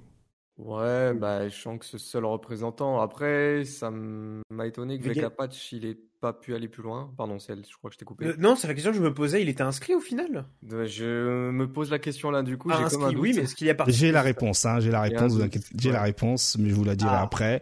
Mais effectivement, il y a des absents, il y a euh, donc Vega Patch hein, qui n'a pas pu arriver jusqu'au top 8 selon ce que l'on voit ici en image, voilà. Euh, wink wink. Euh, et euh, et donc Shanks, hein, euh, joueur de Dragon Ball Fighters, qui était également joueur de Street Fighter 4, ne l'oublions pas, et de Street Fighter 5 hein, de- dans ses heures perdues. Aujourd'hui, à l'aise avec Camille. Est-ce qu'on peut avoir peur de Shanks dans les semaines ou même mois à venir sur Street Fighter 6 Ça, ça dépend. Peur de, peur de quoi en termes d'objectifs? Si c'est, euh, voilà, titiller, on va dire, euh, les, les, les tournois européens, bah oui, il reste dangereux, il reste fort. Maintenant, c'est, c'est comme moi, certains qui m'ont dit, euh, ouais, faut faire gaffe aux joueurs espagnols, ils peuvent quand même prendre le slot euh, sur la qualification France, Espagne, Portugal. J'ai fait, les gars, euh, cherchez pas. Il y a, il y a genre deux joueurs espagnols qui sont vraiment très forts, ça Mhm. c'est indéniable, hein, Shanks Ouais. et Vega Patch. Mhm. Euh, mais c'est contre, allez, on va dire, euh, 10, 12 joueurs français qui, selon moi, seraient capables de les battre. Minimum. Donc, euh, en fait, ouais, sur un tournoi, si jamais, bah, faut opposer, euh, co- comme on l'a vu là, et si tant est que tout le monde aurait participé, je pense que Shanks, oui, il y a un plafond de verre que, pour l'instant, on n'a pas atteint. Maintenant, voilà, ça reste euh, un joueur qui est très très bon, et c'est absolument pas pour, euh, pour enlever du mérite aux joueurs, hein, Mhm. du tout, surtout qu'il jongle en ce moment, donc, entre Street Fighter et Dragon Ball Fighters, à l'instar de, bah, notamment Kane, hein, en termes de top niveau sur les deux jeux. Donc, euh, non, Shanks est, est très très fort. Mais par contre, est-ce que c'est un danger pour vraiment euh, ravir des victoires euh, sur des tournois européens? Pour l'instant, non. À voir si il va bah, du coup profiter de la fin des Worlds de DB pour se focus à 100% sur Street Fighter 6. Et là, effectivement, on pourra commencer à se poser la question si tant est que aussi à ce moment-là, on ait éventuellement une mise à jour, puisque euh, hashtag copium, bien sûr, Évidemment, évidemment. mais qui, qui, pu- qui pourrait changer les choses. Mais bon, bref, quoi qu'il en soit, pour l'instant, non, que c'est un excellent joueur. Je pense sincèrement dire qu'il fait partie quand même des très bons joueurs européens. Oui, ça c'est indéniable. Du top niveau européen, ça dépend où est-ce qu'on le plafonne. Ouais. Euh, mais en tout cas, oui, c'est, euh, il a une marge. Ça c'est Oui. clair. Il a une marge, effectivement. Je suis d'accord. Et il manquait euh, tout un tas d'autres- Espagnols, hein, parce que bon, euh, côté vainqueur, donc Mr. Crimson va être le troisième d'Alcim à participer à la Capcom Cup. Mais euh, mais voilà, ça c'est quand même une sous-représentation par rapport à d'autres persos, hein, dont on va y revenir dans deux, deux- dans deux minutes. Est-ce que vous pensez que euh, un autre joueur aurait aurait pu aurait eu sa chance, aurait pu avoir sa chance, voilà, pardon, euh, pour remporter cette euh, étape online Capcom Pro Tour Oui. Ah. Dans ceux qui sont inscrits ou ceux qui Ouais. sont pas inscrits? Ceux qui sont inscrits et ensuite ceux qui sont pas inscrits. Est-ce que, est-ce que je peux prêcher pour ma paroisse là? Parce que Mais là évidemment. vraiment, il y a, il y a- il y a un la joueur question, je- la question est là pour ça, mon cher. Que il y a un joueur que j'arrête pas de dire, mais ce, ce gars, il va vous choquer. Quand j'ai vu qu'il revenait d'entre les morts, il y a eu les, les incantations de nécromancie pour pour le faire revenir de Street Fighter 4. Kusanagi, bordel, qui fait troisième. Je sais pas si vous vous rendez compte à quel point ce, ce, ce gars, il a un potentiel de fou. Et sincèrement, j'en suis parce qu'il est toujours euh, généralement suivi par dans les, tournois offline notamment, il est toujours suivi par euh, le coach, hein, vraiment, qui a une très bonne analyse de jeu et qui du coup, voilà, euh, arrive à, guider tout. Les, les trois quarts des matchs que Kusanagi perd, c'est pas parce qu'il est moins bon, c'est parce que il, il a des, des applications de match-up qu'il ne fait pas foncièrement, qu'il a du mal peut-être à des fois appliquer. Genre, je pense, euh, j'avais regardé le match notamment euh, en direct. Euh, bah justement, j'étais à côté de lui. C'était quand il était contre Crimson à l'UFA en winner. Mmh. Kusanagi aurait pu gagner. Tu vois, je dis aurait pu parce que oui, bah c'est le jeu de combat. Il y a un gagnant et un perdant. Tu peux pas dire oh il aurait dû gagner. Non, il aurait pu gagner parce qu'il y avait des trucs de match-up précis sur Dalsim que il, faisait pas. Ça se mmh. voyait, ça se sentait. Même lui, il le reconnaissait à la fin. Mmh. Et, la plupart des matchs de Kusanagi, c'est sur ce genre de choses. Mais c'est à partir du moment où il aura l'apprentissage de ça, qu'il aura la rigueur pour, pour mettre ça en place, et surtout, surtout, le problème de pas mal de joueurs français d'ailleurs, j'ai remarqué, c'est la peur de gagner. C'est, euh, bah, on, on l'a vu là notamment. Euh, c'était, euh, il a fait une erreur de Minsiput. En gros, il a fait dragon au lieu d'une super. Il a mm. perdu un round. Le round d'après, il a plus rien fait. Il a perdu alors qu'il était en remontada de 2 justement encore une fois contre Crimson. Donc, euh, en fait, c'est c'est ce genre de détail qui, qui qui lui fait défaut pour vraiment être, transcendant et pour pouvoir remporter des grosses victoires. Mm. Mais tu vois quand quand t'as des joueurs comme euh, Crimson Valmaster qui, en parlent et qui disent bah on fait des fois des sessions ensemble, celui qui gagne le plus de matchs en session, c'est Kusanagi. C'est lui qui est le plus menaçant à chaque fois. Donc en fait, c'est en ça que je suis triste évidemment pour lui qu'il ait pas pu prendre sa victoire, même si Crimson pour moi c'est la logique absolue euh, qu'il ait remporté parce que Crimson et Valmaster sont considérés comme les deux meilleurs joueurs français, donc euh, c'est cohérent que les deux ils aient pris leur place euh, pour les finales, mais que Kusanagi aille en LCQ, on sait que les Last Chance Qualifier c'est c'est une barbarie sans nom, que ça va être sanglant, ça va être, euh, ça va être d'une cruauté presque aussi équivalente que l'Evo. Je dis presque parce qu'il faut quand même pas déconner. Euh, mais je suis, je suis sûr et certain que Kusanagi, s'il vient bien préparé, et ce qu'il est d'ailleurs en train de faire en ce moment, là il a une session coach, enfin une session analyse euh, et, game avec euh, Crimson en stream. Ouais, hier soir, ouais. Je suis persuadé que s'il vient préparé, qu'il est setup et tout, il peut pas juste choquer en montrant son niveau, et qu'il a vraiment moyen de d'aller très très loin, voire même peut-être, j'ai envie d'y croire, remporter le LCQ. On sait pas encore qui est inscrit, donc je n'ai mm. pas envie de vendre la peau de l'ours avant d'avoir tué euh, la gueule de l'ours, tu vois. Mm. Mais quoi qu'il en soit, il a un potentiel. Je dis pas il a un niveau, il a un potentiel de d'être vraiment considéré comme un top player, pas juste français. Mm. Alors déjà qu'à l'époque hein, de Street Fighter 4, euh, Kusanagi, alors qu'il avait 14 ans, euh, il voilà, il surprenait tout le monde. Hein, il faisait partie eh des meilleurs. Hein, on va pas se mentir à l'époque déjà. Euh, après une absence sur Street Fighter 5, il n'avait pas trop pamballé.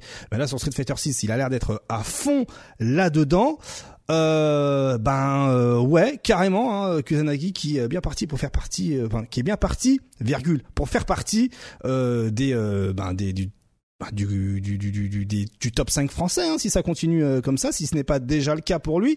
Et dans le chat, hein, je vois qu'il y a euh, bien euh, euh Solijin pour mort de ça, il y a Lionheart évidemment hein, pour Gendrai, hein, Gendral. Effectivement, Lionheart hein, qui a sanctifié tout le monde. Hein, il a il a pas cherché à comprendre. Hein. Il était en losers. Euh, il a voilà, il a ouvert, euh, il a ouvert tout le monde.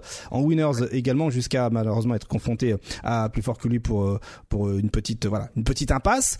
Mais mais Lionheart pareil. Hein, et lui s'il continue de la sorte, honnêtement, ça peut être ouf. Hein. D'ailleurs Lionheart qui sur Twitter avait demandé si si enfin il hésitait à participer au LCQ et et tout Twitter a été unanime pour lui dire qu'il fallait qu'il tente sa chance au LCQ. Ça ne pourrait être que bénéfique pour lui. Euh, honnêtement, euh, moi je suis que euh, heureux de voir que le niveau français là sur Street Fighter 6 c'est quasiment le même à proportion gardée bien sûr hein, qu'à l'époque de Street Fighter 4 car évidemment plus le temps avance et plus on devient plus fort avec la nouvelle génération de jeux. Honnêtement, J'ai l'impression qu'on est un peu loin aujourd'hui euh, du euh, du fameux euh, de la fameuse bataille France-Angleterre de Street Fighter 4. Là aujourd'hui, Ouais, il y, a, y a- y a quoi comme nation Il y a quoi comme nation qui peut euh, qui peut aujourd'hui euh, ri- rivaliser avec la France en Europe? En Europe, Ouais. euh, l'Irlande. Hmm. L'Irlande, faut bien parler d'elle hein, quand même. Ils l'ont montré à l'UFA, mais il y a une délégation qui est quand même assez forte, qui est tenue notamment par Brictarium, qui est considéré comme le meilleur joueur irlandais. Mm. Et euh, ils ont une euh, façon d'appréhender le jeu qui, je trouve, est, est assez bonne. Et, euh, et en vrai, bah, j'espère qu'on les verra plus se déplacer. Mm. Quoi et en, en, en ligne, je sais pas s'ils sont vraiment présents, parce que j'ai pas l'impression de les voir très souvent. Mais une chose est sûre, c'est qu'ils sont bons. Genre vraiment, ils sont très très bons. Chez Brictarium, j'avais joué contre lui justement au VSF. Mm. Euh, on les avait revus du coup. euh, moi, j'avais j'avais joué contre eux justement sur le tournoi team de l'UFA. Et, euh, et non, vraiment, je trouve qu'ils sont bons. Ils sont discrets, mais ils sont très très forts. Euh, pareil, tu vois, je trouve qu'il y a l'Allemagne, même si l'Allemagne, je pense pas que non plus qu'ils peuvent. Parce que quand je dis l'Irlande est, est forte, je dis pas qu'elle peut aller vraiment euh, poser problème à la France, parce que pour moi, la France, de toute façon, c'est même pas la question de euh, qui peut vraiment les taper en Europe, c'est qui la France peut aller taper dans le monde. C'est un peu ça l'idée, Mm. tu vois. Mais, Ouais. Parce que je suis biaisé, mais aussi parce que je pense que la France aujourd'hui, pour moi, est top 5 monde. Voilà. Euh, Peut-être pas forcément plus, mais top 5. Ouais. Mais ouais, non, je dirais Irlande et, et vite fait Allemagne parce qu'il y a Randub et quelques autres joueurs qui ont vraiment un bon potentiel. Mais pareil, c'est un peu le problème, c'est que c'est c'est des nations sur lesquelles les joueurs sont encore trop discrets. Et j'espère qu'on aura des occasions de les revoir en fait. L'UEFA, le problème, c'est que c'était vraiment une grosse rencontre, surtout française, et de ceux qui, euh, bon, euh, avaient pas leur, leur World Warrior en même temps, ou Mm. qui étaient pas qualifiés. Euh, maintenant, si on a un autre contexte de tournoi sur lequel on peut voir tout le monde, exemple au pif, le mix-up, Mm. euh, là, on pourra discuter, ça pourrait être intéressant. Alors dans le chat, un Golgot dit hein, Voilà, justement, dans, dans le chat, un Golgot dit quelque chose d'assez intéressant. Il dit, je ne suis pas d'accord du tout. Pour moi, les UK, euh, les UK sont au moins à notre niveau là, et ils le prouvent en tournoi. Et là, Oui, mais pour moi, l'Angleterre est au même niveau que la France. Oui, mais tu m'as dit de pas parler de l'Angleterre, t'as dit hors euh, Angleterre contre France. C'est pour ça oui, oui, à part Pour moi, l'Angleterre fait aussi ouais. partie du Mm. top 5 monde Ah, dans- ok, dans l'idée. hein. Oui, oui, oui, bien sûr, euh, Ah oui. Et puis, même s'il fallait aller euh, factuellement sur euh, l'Angleterre, euh, le Capcom Pro Tour Offline Première France, c'était euh, le top 3, c'était euh, Chris Wong, Menardi et Valmaster. Hmm. Voilà. L'online promis, l'UFA, c'est Mr. Crimson qui a remporté en première place face à Indian Walker. Ouais. Sur deux présentiels, l'Angleterre n'a pas remporté, mais cela ne veut pas pour autant dire qu'ils n'ont pas le potentiel pour rivaliser avec la France. Euh, notamment avec l'UFA où il y a eu un top 2 France-Angleterre. Mm. Mais effectivement, en, en dehors de l'Angleterre, peut-être l'Irlande. Ah oui. Ah non, non, mais clairement, moi je croyais qu'on avait enlevé de l'équation là dans ta question euh, Mm. l'Angleterre, mais parce que pour moi l'Angleterre c'est aussi évident. Oui, Et même pas que sur Street d'ailleurs, Broski, qui tu pourras a- dire sur Tekken, mais l'Angleterre c'est une nation de furieux sur les la jeux de rivalité, combat je depuis ces dernières euh, années. Que ce soit sur. Street, Guilty, Tekken, euh, euh, même DB du coup, avec euh, Obi entre autres, Mortal Kombat aussi, on l'a vu récemment, Smash Bros. Enfin, Mm. c'est plein de jeux sur lesquels, mais la, la nation anglaise, ils sont super forts maintenant. Donc, ah ouais, non, c'est c'est à respecter. Et quand je disais France top 5, euh, c'est parce qu'en termes de résultats, effectivement, tu l'as dit très bien, KX, c'est que bah, c'est le, le plus visible par rapport à l'Angleterre. Mm. Mais euh, l'Angleterre, moi, c'est tout ce que j'attends, c'est qu'ils puissent Mm. prouver. Tu vois, on parlait de la SFL tout à l'heure. Pour moi, parmi les favoris, si on enlève le biais forcément français avec BMS Bekarog, euh, moi, ma aussi Sport, elle me, elle me terrifie cette team. Carrément, carrément, te- exactement. Euh, et pour finir justement sur ce France-Angleterre, hein, parce que je vois que euh, voilà, ça commence un petit peu à animer les foules. Euh, N'oublions pas qu'il y a également la SFL. hein. La SFL va également être euh, un facteur euh, de résultat. Euh, on ne connaît pas l'issue encore des playoffs. Hein. Il faut savoir que les playoffs ont déjà été joués en interne à huis clos, et on, on aura les réponses lorsque tout ça sera diffusé. Mais pour le moment, oui, oui, oui, l'Angleterre talonne toujours autant la France lors des compétitions. Et comme je le vois, hein, il y a Endin Walker, Problemix, Broski qui peuvent aujourd'hui stopper net euh, des Français en compétition. hein. Donc ça, il n'y a pas de mystère là-dessus. Euh, autre chose aussi, hein, euh, faut pas l'oublier, hein, euh, que euh, certes, euh, là on a euh, trois Français, mais il est également possible pour un quatrième Français, hein, de se qualifier, enfin de se qualifier, de partir à Hollywood, ne serait-ce que pour les LCQ, car eh bien, euh, on a euh, Corner to Corner, euh, on a la Sightmine et euh, 2BCU Community qui se sont associés, hein, voilà, qui conjointement organisent eh bien un événement, les Qualifying Madness, qui permet eh bien à huit joueurs de pouvoir se qualifier afin d'établir un top 8 final. Et ensuite le vainqueur de ce top 8 final eh bien aura son billet d'avion pour aller au LCQ de la Capcom Cup, euh, 8 étapes, c'est-à-dire 8 dates, le 3 décembre, 4 décembre, 10 décembre, 11 décembre, 13 décembre, 18 décembre, 20 décembre et 28 décembre. La finale aura lieu le 30 décembre et à ce jour, eh on a déjà quatre qualifiés. On a eh bien Nassim Klo qui s'est qualifié à la première étape, hein, qui est celle du 3 décembre. On a Ren Pro euh, qui avait pris la deuxième, Hurricane qui a pris la troisième et Juicy Joe qui a pris la quatrième, ce qui veut dire qu'il a encore quatre dates vous permettant eh bien de vous qualifier pour le top 8 final et tenter votre chance pour essayer d'avoir eh un billet d'avion pour aller au LCQ. On croise les doigts pour qu'il y ait au moins quatre Français dans les quatre dernières euh, dates afin qu'il y ait un maximum de Français et, et optimiser les chances pour avoir un quatrième Français euh, durant le entre guillemets festival Capcom Cup. Parce qu'aujourd'hui c'est comme ça ça dure deux semaines les gars euh, je vous l'annonce. Donc euh, donc voilà hein, le 13 c'est ce soir. Mercredi 13 c'est ce soir. Donc n'hésitez pas à aller vous inscrire du côté de 2BCU Community. Euh, j'ai retweeté sur Twitter etc pour avoir les liens. Let's go faites-vous plaisir et tentez votre chance. Euh, par exemple euh, euh, Lionheart qui hésitait à faire les LCQ eh bien là voici une alternative pour lui hein, pour essayer de choper son billet d'avion pour les LCQ avant même d'acheter le billet d'avion. Voilà donc il faut savoir que si vous vous qualifiez euh, à travers les LCQ, eh bien Capcom prend en charge votre euh, tout votre séjour pour les finales, ce qui veut dire que l'hôtel euh, et le billet retour, tout ça, tout ça. Donc euh, pas d'inquiétude. Si vous vous qualifiez pour les LCQ et que bah ça coûte cher l'hôtel, évidemment, deux semaines à Hollywood, j'ai déjà mal à mon portefeuille. Oui, qu'est-ce que se passe-t-il? Oui, bonjour. Non, non, je pouvais. Très bien. Euh, alors bon, on reste sur ce Capcom Pro Tour qui, euh, voilà, qui nous offre quelques chiffres. Oui. Voici. Dalsim qualifié, ça y oui, est. ouais, ça y est, Dalsim. Bien joué. Alors, côté chiffres, eh bien, on est toujours à 10 Luc, hein, 9 Luc euh, normaux, entre guillemets, et un Luc euh, moderne, hein, qui est caché en bas. hein. Ils sont malins, ils sont malins de le mettre en bas. Alors que non, ça fait bien 10 Luc, dont deux qui sont des subs, entre guillemets. On a 7 Ken, 6 DJ, dont un sub. On a 4 Chun-Li et euh, 4 jurys, dont une sub. 3 JP, 3 Dalsim, 2 Gail, un Zangief, une Marissa, un Rachid, un Blanca, une Camille une Camille en sub. Euh, et aucun Ryu, Jamie, Kimberly, euh, Manon, Lily, euh, Aki et Honda. Alors bon, question toute bête, hein. Là, on voit que bon, ok, va falloir taffer trois match-up, hein, comme le disait Mr. Crimson hein, sur YouTube. hein, il a fait une petite vidéo de 2 de, de, de, 3 minutes dans laquelle eh il explique ce qu'il va se passer pour lui. Eh bien, notamment taffer les trois match-up les plus importants de cette Capcom Cup, qui sont Luke, Ken et DJ. Il stipule dans sa vidéo également que ben il a légèrement l'avantage parce que à force de les affronter, eh bien il connaît mieux le match-up que eux ne connaissent ce match-up qui est encore exotique, prénommé Dalsim. Donc potentiellement sur la stat, il, il a légèrement l'avantage là-dessus. Euh, comment on explique qu'avec tous ces euh, tous ces personnages là, eh bien Lily soit le perso numéro un en classé? Oui, Legend, Oui. première place, c'est Lily.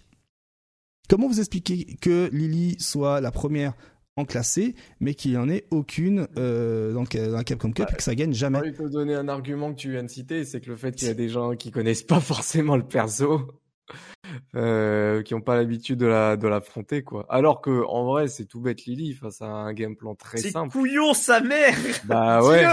Mais du coup, bah les gens, ça peut surprendre, hein, je suppose, euh, que ça soit aussi simple. Ils ont pas à se prendre la tête parce que c'est vrai que le jeu il fatigue de base parce qu'il y a des situations bizarres quand tu te retrouves face à DJ qui fait des super dages à la DBFZ.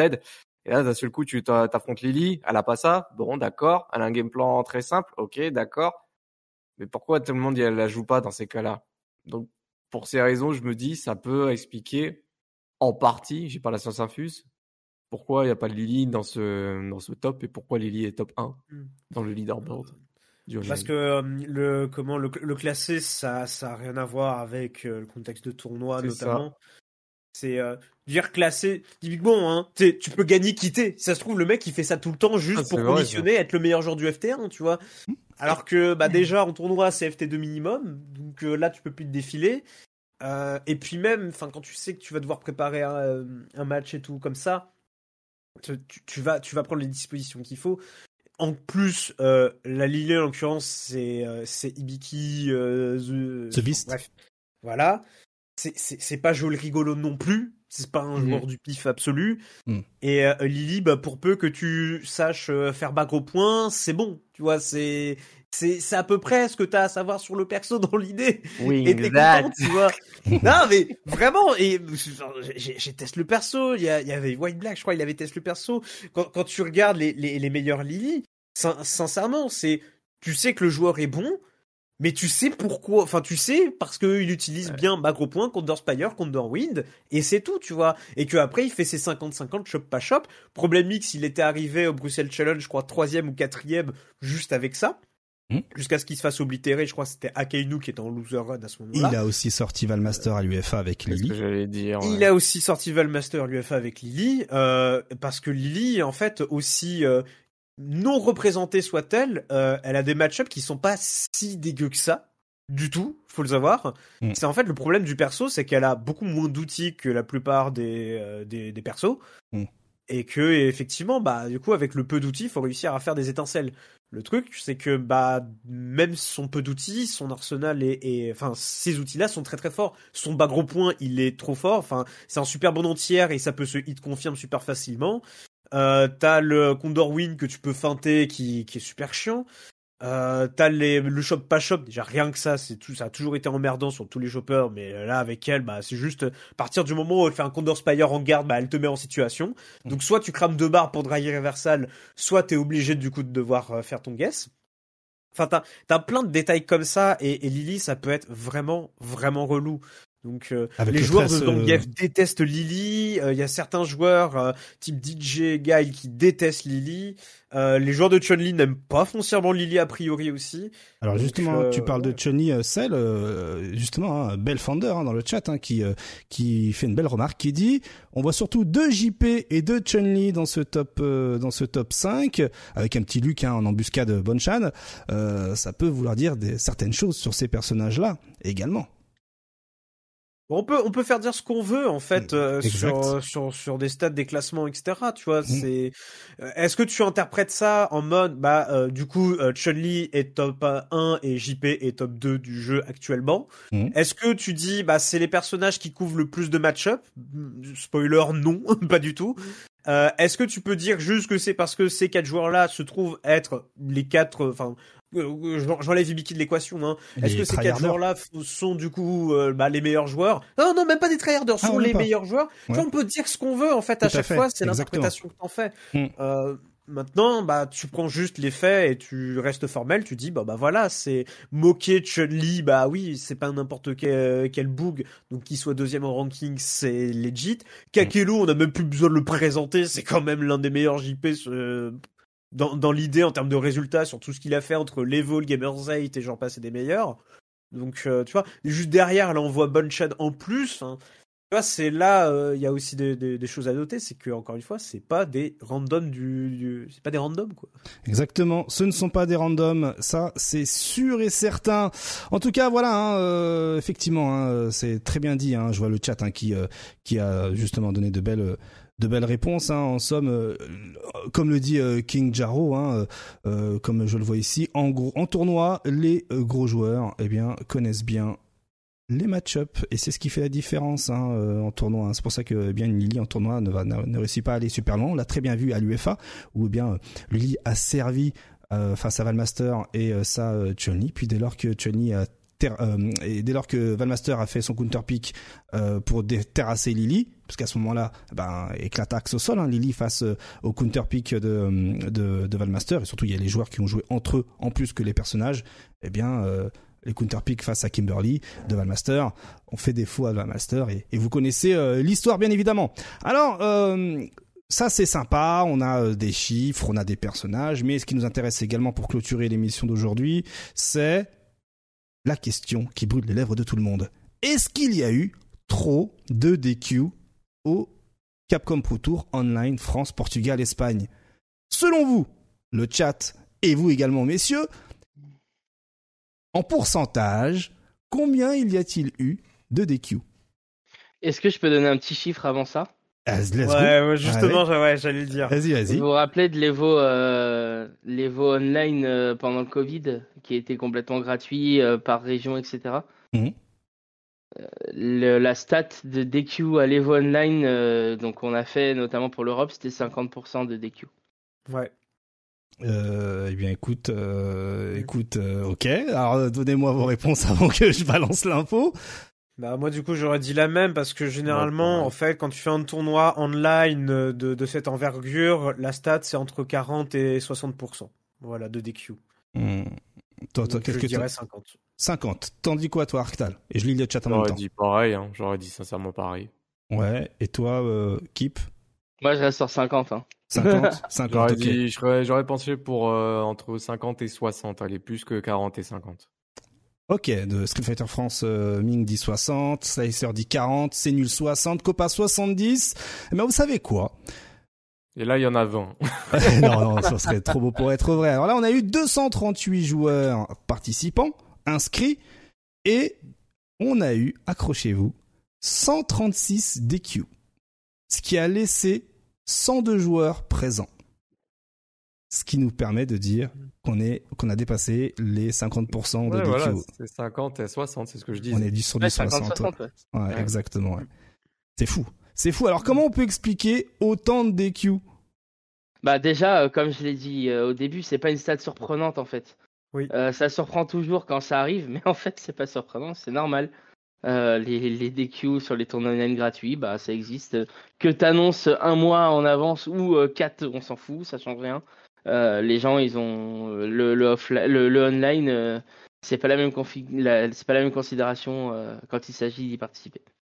Ouais, dur, dur, dur. Vous avez peut-être C'est d'autres pistes sur euh, sur ce, sur tous ces DQ Non non bah euh, Kip l'a dit ça fait des années qu'il y a de plus en plus de tournois online qui se font sur la plupart des, des jeux de combat.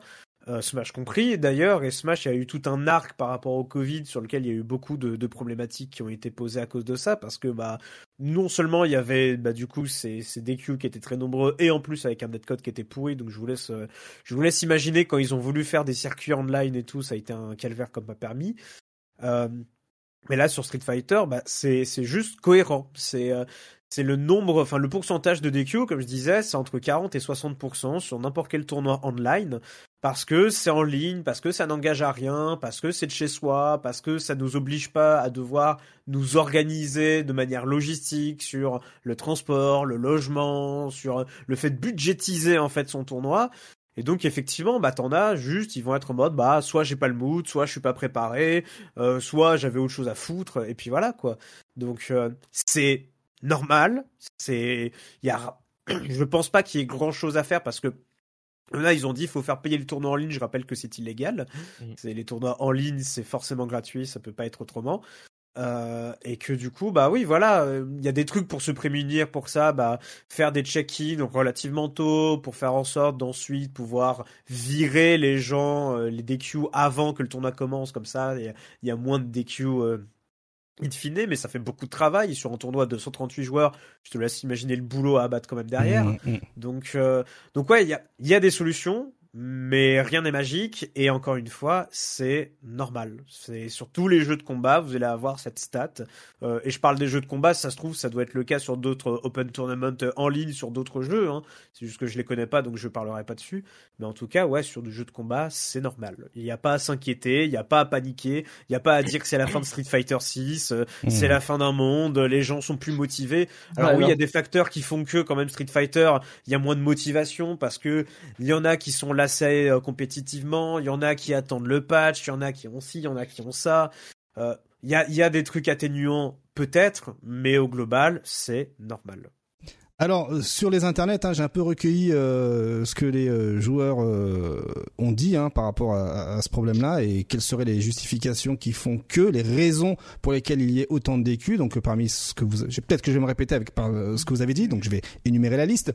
Déjà de base, le premier point, c'est que beaucoup reprochent le manque de communication de manière générale autour de, de, de- Oui, de ouais, l'événement. ça, Ça a été Voilà. ce qui a été le plus remonté, hein. c'est-à-dire euh, tu ouvres euh, début juillet les inscriptions et puis finalement tu t'étales, il n'y a pas de com sur l'événement. Mm. Les gens ils ont oublié quoi, ils, étaient focus sur le, les World Warriors, ça a été le plus euh, ce qui a rentré dans le cerveau des gens. Le plus le intense CPT aussi. offline est plus intense exactement. Euh, certains tournois du genre l'UFA, voilà, le, le CPT, euh, c'est-à-dire juillet, euh, les gens ils prévoient pas ce qui va se passer en décembre. Et oui, tout à fait. Exactement. Et surtout, on ne sait pas quelle relation on aura avec le jeu euh, à ce moment-là, En au bout de six mois, par exemple. Euh, Il y a aussi euh, le fait que ben StarGG aussi n'a pas fait euh, sa part du taf, pas de rappel, parce que je vois par exemple Ewa dans le chat, hein, euh, des bisous d'ailleurs, qui dit euh, ben en fait j'ai zappé, alors que StarGG aurait pu très bien euh, envoyer des petites newsletters pour dire voilà les tournois sur lesquels t'es enregistré, ne, ne l'oublie pas. Voilà, par exemple. Euh, Il y a aussi certaines personnes qui pensent que euh, le tournoi était dimanche et non pas samedi. Et oui. Ah, Il y a ça. Ouais, mais c'était sur deux jours, mais ça, c'est parce que les gens, ils lisent pas les stars de GG. Exactement. Tout à Et ça, on peut en parler aussi, du Ah. coup. C'est un vu. problème. Bien vu, exactement. Euh, aussi, hein, vous l'aviez mentionné dans le chat et vous aussi, hein, que les inscriptions sont gratuites et donc euh, ben, il y a un manque d'engagement. Les inscriptions qui ont été aussi été lancées beaucoup trop tôt, comme vous l'aviez dit. Euh, tu, sur le moment, tu t'inscris à la frame, mais avec le temps, eh bien, la motivation peut baisser. Hein, ta relation avec le jeu peut peut, peut, di- peut, peut différer par rapport au jour de la sortie où il y avait la hype et puis avec le temps, tu dis oh ça me saoule, mes inputs elles se font bouffer, machin, etc. Vous connaissez cette histoire-là et où tout simplement tu oublies comme Aiwa. Euh, et aussi certains joueurs sont carrément passés à autre chose. Hein. Euh, oui, je vais m'inscrire au jeu, j'ai la hype, je vais gagner mon million, mais avec le temps, comme vous le disiez, ben euh, oh, j'ai peut-être pas le niveau ou ah, j'ai pas mes chances. euh, laisse tomber le million, je l'accorde à, à Crimson on ou à vu Master. les yeux qui brillaient quand on a vu un million de dollars pour le premier. Exactement. Mais finalement, qui ne Mm. s'est pas dit au bout de deux mois, ouais, vas-y, flemme. Ouais, non mais c'est exactement, non mais de ouf, hein, c'est exactement ça. Et aussi, hein, euh, la confusion avec les World Warriors et le CPT Online. Ouais. Et oui, avec euh, tous ces jets de dates hein, euh, dans tous les sens, euh, plus le nom des régions. Hein, J'en avais discuté avec euh, euh, je sais plus qui, avec je sais plus qui, Grey Fox dans le sur Twitter. Et en fait, même lui disait que ben compliqué, j'ai rien pigé. Pour moi, c'est un camoulox cette organisation de, de tournois en ligne. Effectivement, il y a les World Warriors par région, parfois par pays. Il y a aussi les CPT online premiers par pays ou par région. Il y a les dates euh, par-ci par-là. Il y a le nombre de World Warriors. Euh, il y a euh, les offline premier event également. Euh, et tout ça, tout ce bougli-bougla sur le papier, ça peut être clair, mais dès que tu mets des noms, des appellations à tout ça, ça part en cacahuète, surtout lorsqu'il n'y a pas de communication stable derrière et du coup les joueurs sont perdus ceux qui sont un minimum encore investis euh, et passent à autre chose malheureusement que Moi, je me dise- régal. hein. Ouais, Pardon, tu veux que je te dise un truc? Ouais, mais justement, Kip, ça va lui faire très plaisir ce que je vais dire, KX. vas-y euh, vas-y vas-y le, le format Capcom Pro Tour de cette année, je le trouve vraiment, que ce soit sur le, la forme ou le fond d'ailleurs, je Ouais. trouve que vraiment c'est très mauvais. C'est, je, je déteste le format de ce circuit sur le principe, avec, bah, comme tu l'as dit, c'est, c'est brouillon, ça part dans tous les sens.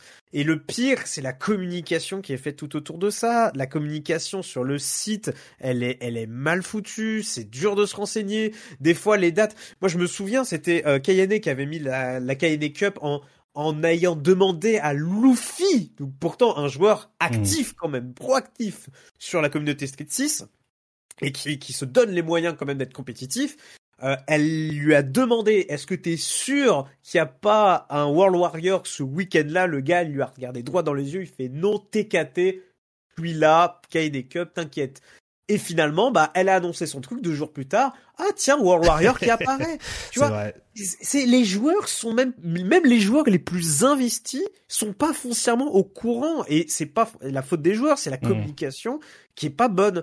C'est-à-dire que non seulement tu as un format qui je trouve est discutable sur l'aspect, je trouve euh, beaucoup trop online, pas assez offline. Je suis d'accord qu'il faut faire la transition, mais là c'est peut-être un petit peu trop brutal quand même de proposer que trois tournois offline pour euh, une centaine de tournois online. J'extrapole, mais vous avez l'idée. Ouais. Euh, pour en plus faire en sorte que les joueurs qui se, veulent s'investir dedans n'arrivent pas à suivre euh, du coup tout ce qu'il y a comme qualification pour eux entre les étapes World Warrior plus les finales World Warrior, puis ensuite le CPT euh, online premier de leur truc de machin. Nous, nous pour le coup, c'est les, les, les- ceux qui sont plus ou moins fautifs, hein, quand même pas mal, ça reste euh, Capcom France. Il n'y a Ah. pas une seule communication, euh, il me semble, euh, de leur part sur Twitter. Si, il y avait la, la com sur le offline premier euh, quelques semaines. je, pardon, je parle de celui qui vient de se terminer. Ah, ok, d'accord, Euh, ok. dernier. Ah ouais, d'accord, ok, ok, ok. Ah, C'était Oui, oui. sûr en fait. Hein.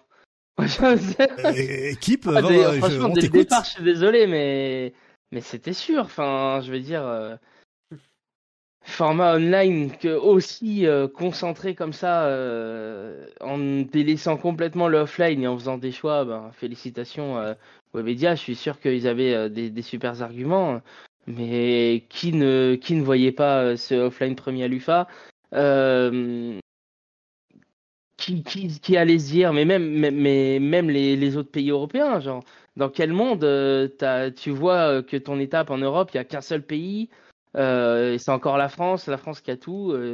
Bon, bah, pff, voilà. Bah, les quoi. World Warriors, c'est pareil, hein, finalement. On est un des seuls pays dans le monde à avoir nos propres World Warriors. Mm. Il y a l'Allemagne, il y a l'Allemagne aussi, le- euh, l'Angleterre. Il y a le Japon, ouais, effectivement. Il y a quelques pays, il y a quelques pays, il y a une poignée de pays, quelques pays, ouais, il y a une poignée de pays qui ont, qui ont leur propre World Warrior. Mais en soi, c'est c'est bizarre. Enfin, gérer les deux en même temps, je pense que ça a perdu trop de gens. Oui, bah, ça, ça, ça c'est pas nouveau. hein. Vous le savez très bien hein, euh, euh, que ben plus la compétition est longue et plus on perd de monde et moins il y a de rétention. Évidemment, hein. il faut qu'une. Prend euh, les World Warriors par exemple, il aurait fallu les faire sur quatre euh, quatre rendez-vous euh, à la suite chaque semaine. euh, tu prends le top 2 de chaque rendez-vous et ça fait un top 8 et puis let's go et tout le monde démarre en winners. Il y a pas d'histoire de leaderboard etc. Le leaderboard, Oui, il faut le garder sur tout au long de l'année. Tu fais tes étapes de partout, tout le monde peut se qualifier, mais malheureusement cette année c'était Ah, que du online. Aussi, on peut en parler de cette histoire de leaderboard et de qualification. Hashtag MENARD. Effectivement, hein, euh, tout à fait un MNRD qui aurait pu se qualifier euh, assez euh, aisément si tout était si tout était avec des points. hein. D'ailleurs, je vais vous ressortir un, tableau que que Brian F a fait justement en, de son côté. Mais avant de vous le montrer, qu'est-ce que qu'est-ce que il aurait fallu avoir comme solution pour éviter tous ces DQ Bah, déjà, DQ sur le tournoi? Sur, le Capcom France. ouais. Une histoire de com. Enfin, je là pour le coup, euh, déjà je le redis, Capcom France qui a pas communiqué une seule fois, pas une seule fois de mémoire. Hein, j'ai j'ai pas souvenir qu'ils aient une communiqué ne serait-ce qu'une seule fois sur cet événement. Alors que c'est pour nous en France, c'est l'événement de fin d'année. Tu tu sors d'un CPT offline. Qui, tu, tu sors d'un mois de novembre qui commence par un CPT offline et tu finis par un UFA t'as quand même quelque chose à gratter un minimum. Et entre ça, il y a la SFLEU, avec des joueurs français qui sont beaucoup représentés. Mm. Tu peux gratter une ou deux, euh, une ou deux choses pour faire euh, au moins deux, trois tweets, quoi, qui puissent, euh, qui puissent permettre de communiquer sur, sur la, la vibe, sur la hype, sur le, l'engouement du moment, en fait, pour justement le CPT online, quoi. Hmm. Ça, déjà, c'est un manque, je trouve. Alors justement, comme d'hab, hein, les, les, les comptes euh, communication des antennes euh, des éditeurs, c'est pas des comptes de com euh, d'e-sport quoi. Ils ont aussi plein de choses à communiquer Oui, autour des sorties de leurs Ah, je de etc. préciser deux, trois. Hein. C'est, je demande pas à faire un, un tweet tous les trois jours. Hein. Bah justement, hein, tu, tu, tu, tu mentionnes le fait que malheureusement Capcom France n'a pas pu gérer la communication de, cette, de cet aspect euh, e-sport, mais il faut pas oublier, il y a euh, des community managers hein, qui sont déjà ultra débordés. Oui, c'est vrai aussi. qui, je pense, cet aspect e-sport n'est pas leur priorité. Ils pensent, il y a, il y a, un, vrai, il y a c'est un vrai. compte Capcom Fighters qui est là pour l'e-sport de Street. Fighter et qui gère la com. Après, effectivement, ils ont fait l'effort d'essayer de communiquer pour le euh, on, offline premier, etc. Euh, Et puis après, même pour quelques World Warriors, hein, un petit tweet par-ci par-là en disant il y a les qualifications possibles pour la première étape ou la sixième étape, en oubliant peut-être la deuxième ou la troisième. Hein, J'ai pas non plus euh, euh, épié euh, ce qu'ils ont, euh, ce que les community managers ont fait, mais voilà, faut pas oublier qu'aujourd'hui un community manager c'est quoi? C'est c'est pas que être derrière l'ordinateur et faire des tweets, c'est aussi faire des présentations, c'est bosser avec les, avec les, la communication euh, euh, interne, euh, voilà, c'est déjà échanger des millions de mails avec la maison mère qui elle échange des mails avec l'autre maison mère et en fait Capcom France c'est vraiment voilà, ils sont là pour exécuter. Donc effectivement, nous du côté FR, ben ben en fait effectivement on n'a pas eu beaucoup de com et quand quand bien même euh, Capcom fait ses petits tweets au sujet de- du, des événements Capcom Pro Tour, bah il y a quoi? Il y a 5 retweets, 12 likes, c'est pas ouf. Ça donne pas forcément Ah envie de. bah, c'est pas fait pour ça. Tout le Eh monde, oui. enfin, les gens qui suivent Capcom France, ils regardent pour euh, Monster Hunter, machin, ils voient la compétition Evil, Street tout ça. Fighter, ils s'en foutent. Mm. Enfin, Ouais. Enfin, c'est la réalité, quoi. Mm, Enfin, mm, au bout d'un moment, c'est ce ce qu'on disait l'année dernière, la semaine dernière aussi. Hein. Euh, c'est à nous, en fait, de, de rendre l'e-sport attractif et de faire grandir Mm. notre communauté. C'est pas, c'est pas à l'éditeur. euh, l'éditeur, en fait, s'il voit une opportunité ou pas. Mm. Et si, euh, si nous, en fait, on fait pas en sorte que cette opportunité, elle soit intéressante pour lui, bah, c'est pas les antennes régionales qui vont pousser à mort euh, euh, la, la communication sur l'e-sport.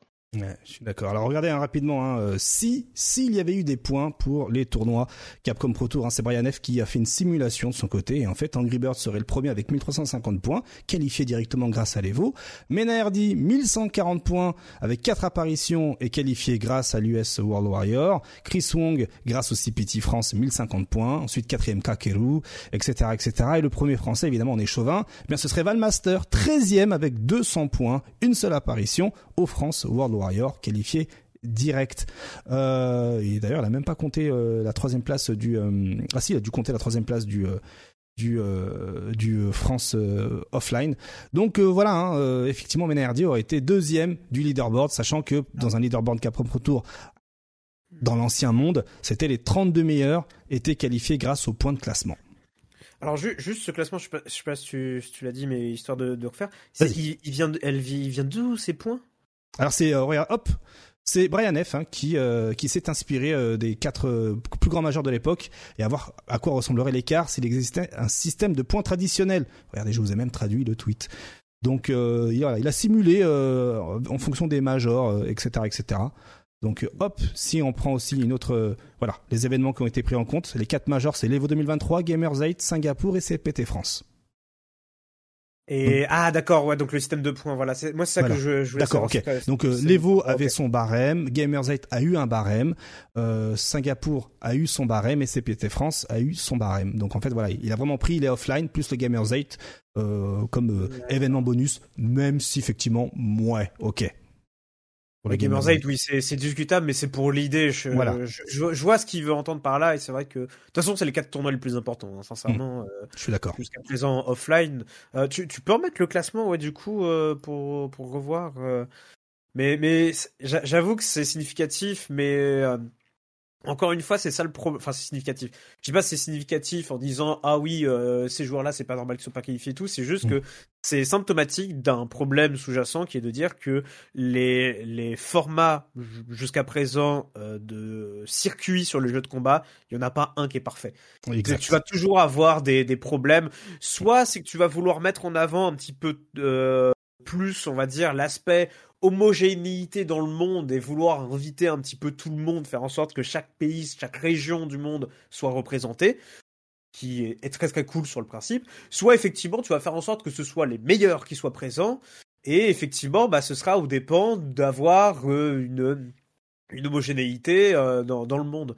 Là, le truc de ce CPT, bah, c'est plus de effectivement avoir un vrai circuit mondial dans le sens où on a des joueurs d'Afrique du Sud, on a des joueurs d'Argentine, on a des joueurs d'Australie, et c'est pas juste voilà euh, États-Unis, Japon, euh, France comme on l'a bah, notamment sur Dragon Ball Fighter, c'est exactement ce qu'on a d'ailleurs. Euh, avec vite fait, je crois, il y a 0-1-0 en joueur thaïlandais. Voilà, c'est tout. Ouais.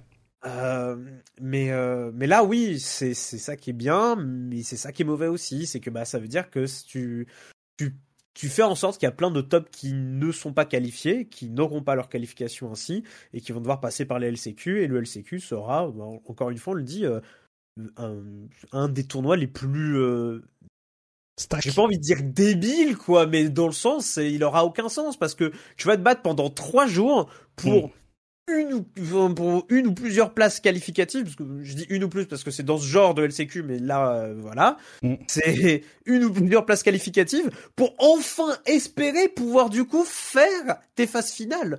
C'est-à-dire que tu t'es déjà débattu trois jours, faut encore que tu charbonnes derrière. Enfin, c'est. En tout cas, ici, l'idée hein, de Capcom, effectivement, comme je vois dans le chat, hein, était d'avoir, de faire en sorte que chaque région, un maximum de régions, soit représentée.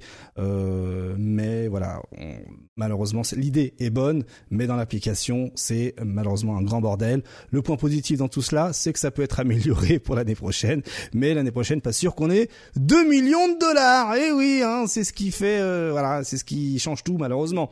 Donc à voir l'année prochaine il y aura autant d'enthousiasme que cette année. Seul le rééquilibrage nous donnera une réponse. Voilà ce qu'il y avait à dire. Hein. Ça y est, c'est l'heure. Hein. Il est 13h57. Euh, hein. Euh, il est temps de repartir au boulot. Hein, je vous l'annonce. Euh, on aurait pu en parler pendant des heures encore, mais ne vous inquiétez pas. Ne vous inquiétez pas. nous, on se retrouve demain à 19h15. Oui, jeudi soir, deuxième rendez-vous de la semaine à 19h15 pour parler.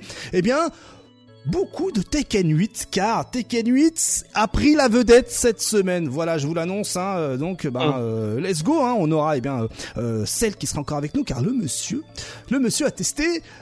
Tekken 8 dans sa version finale, il va nous donner un peu de ses nouvelles là-dessus. Et puis évidemment, vous l'avez remarqué, les internets ont partagé tout un tas de des torrents, des torrents de gameplay. Voilà, donc bon, la dose, la dose. Et puis il y a tout un tas de nouvelles autour de Tekken 8, mais pas que. On va aussi parler un peu de, des autres jeux à licence, hein, Grand Blue Fantasy Versus. On va demander à Pape s'il est dispo pour nous faire un petit point parce que le jeu est sorti euh, pour les pour les consoleux. On va aussi parler de DNF. On va parler euh, de tout un tas d'autres d'autres jeux, même un peu de Killer Instinct, semble-t-il. En tout cas, merci King Jaro hein, pour le sub. Euh, merci au chat hein, d'avoir été aussi actif hein, et présent. Merci à vous infiniment. merci Arctal, merci Kip, merci Cell. On se retrouve avec plaisir, vous le savez très bien. On se retrouve deux. Ah, merci à toi. Rendez-vous demain 19h15 euh, sur la même chaîne euh, pour l'actualité cette fois-ci euh, versus fighting dans sa globalité. Euh, cette archive vidéo va se retrouver tout à l'heure à 16h30 17h sur YouTube et demain matin à 4h du mat sur tous les podcasts de la Terre, euh, Spotify, Deezer, tout ça tout ça tout ça tout ça. Prenez soin de vous, bon courage pour le taf si vous bossez ou sinon bonne sieste pour les autres hein. Faites donc les espagnols, vous avez le droit et nous on se donne rendez-vous demain Ciao, ciao, comme diraient certains.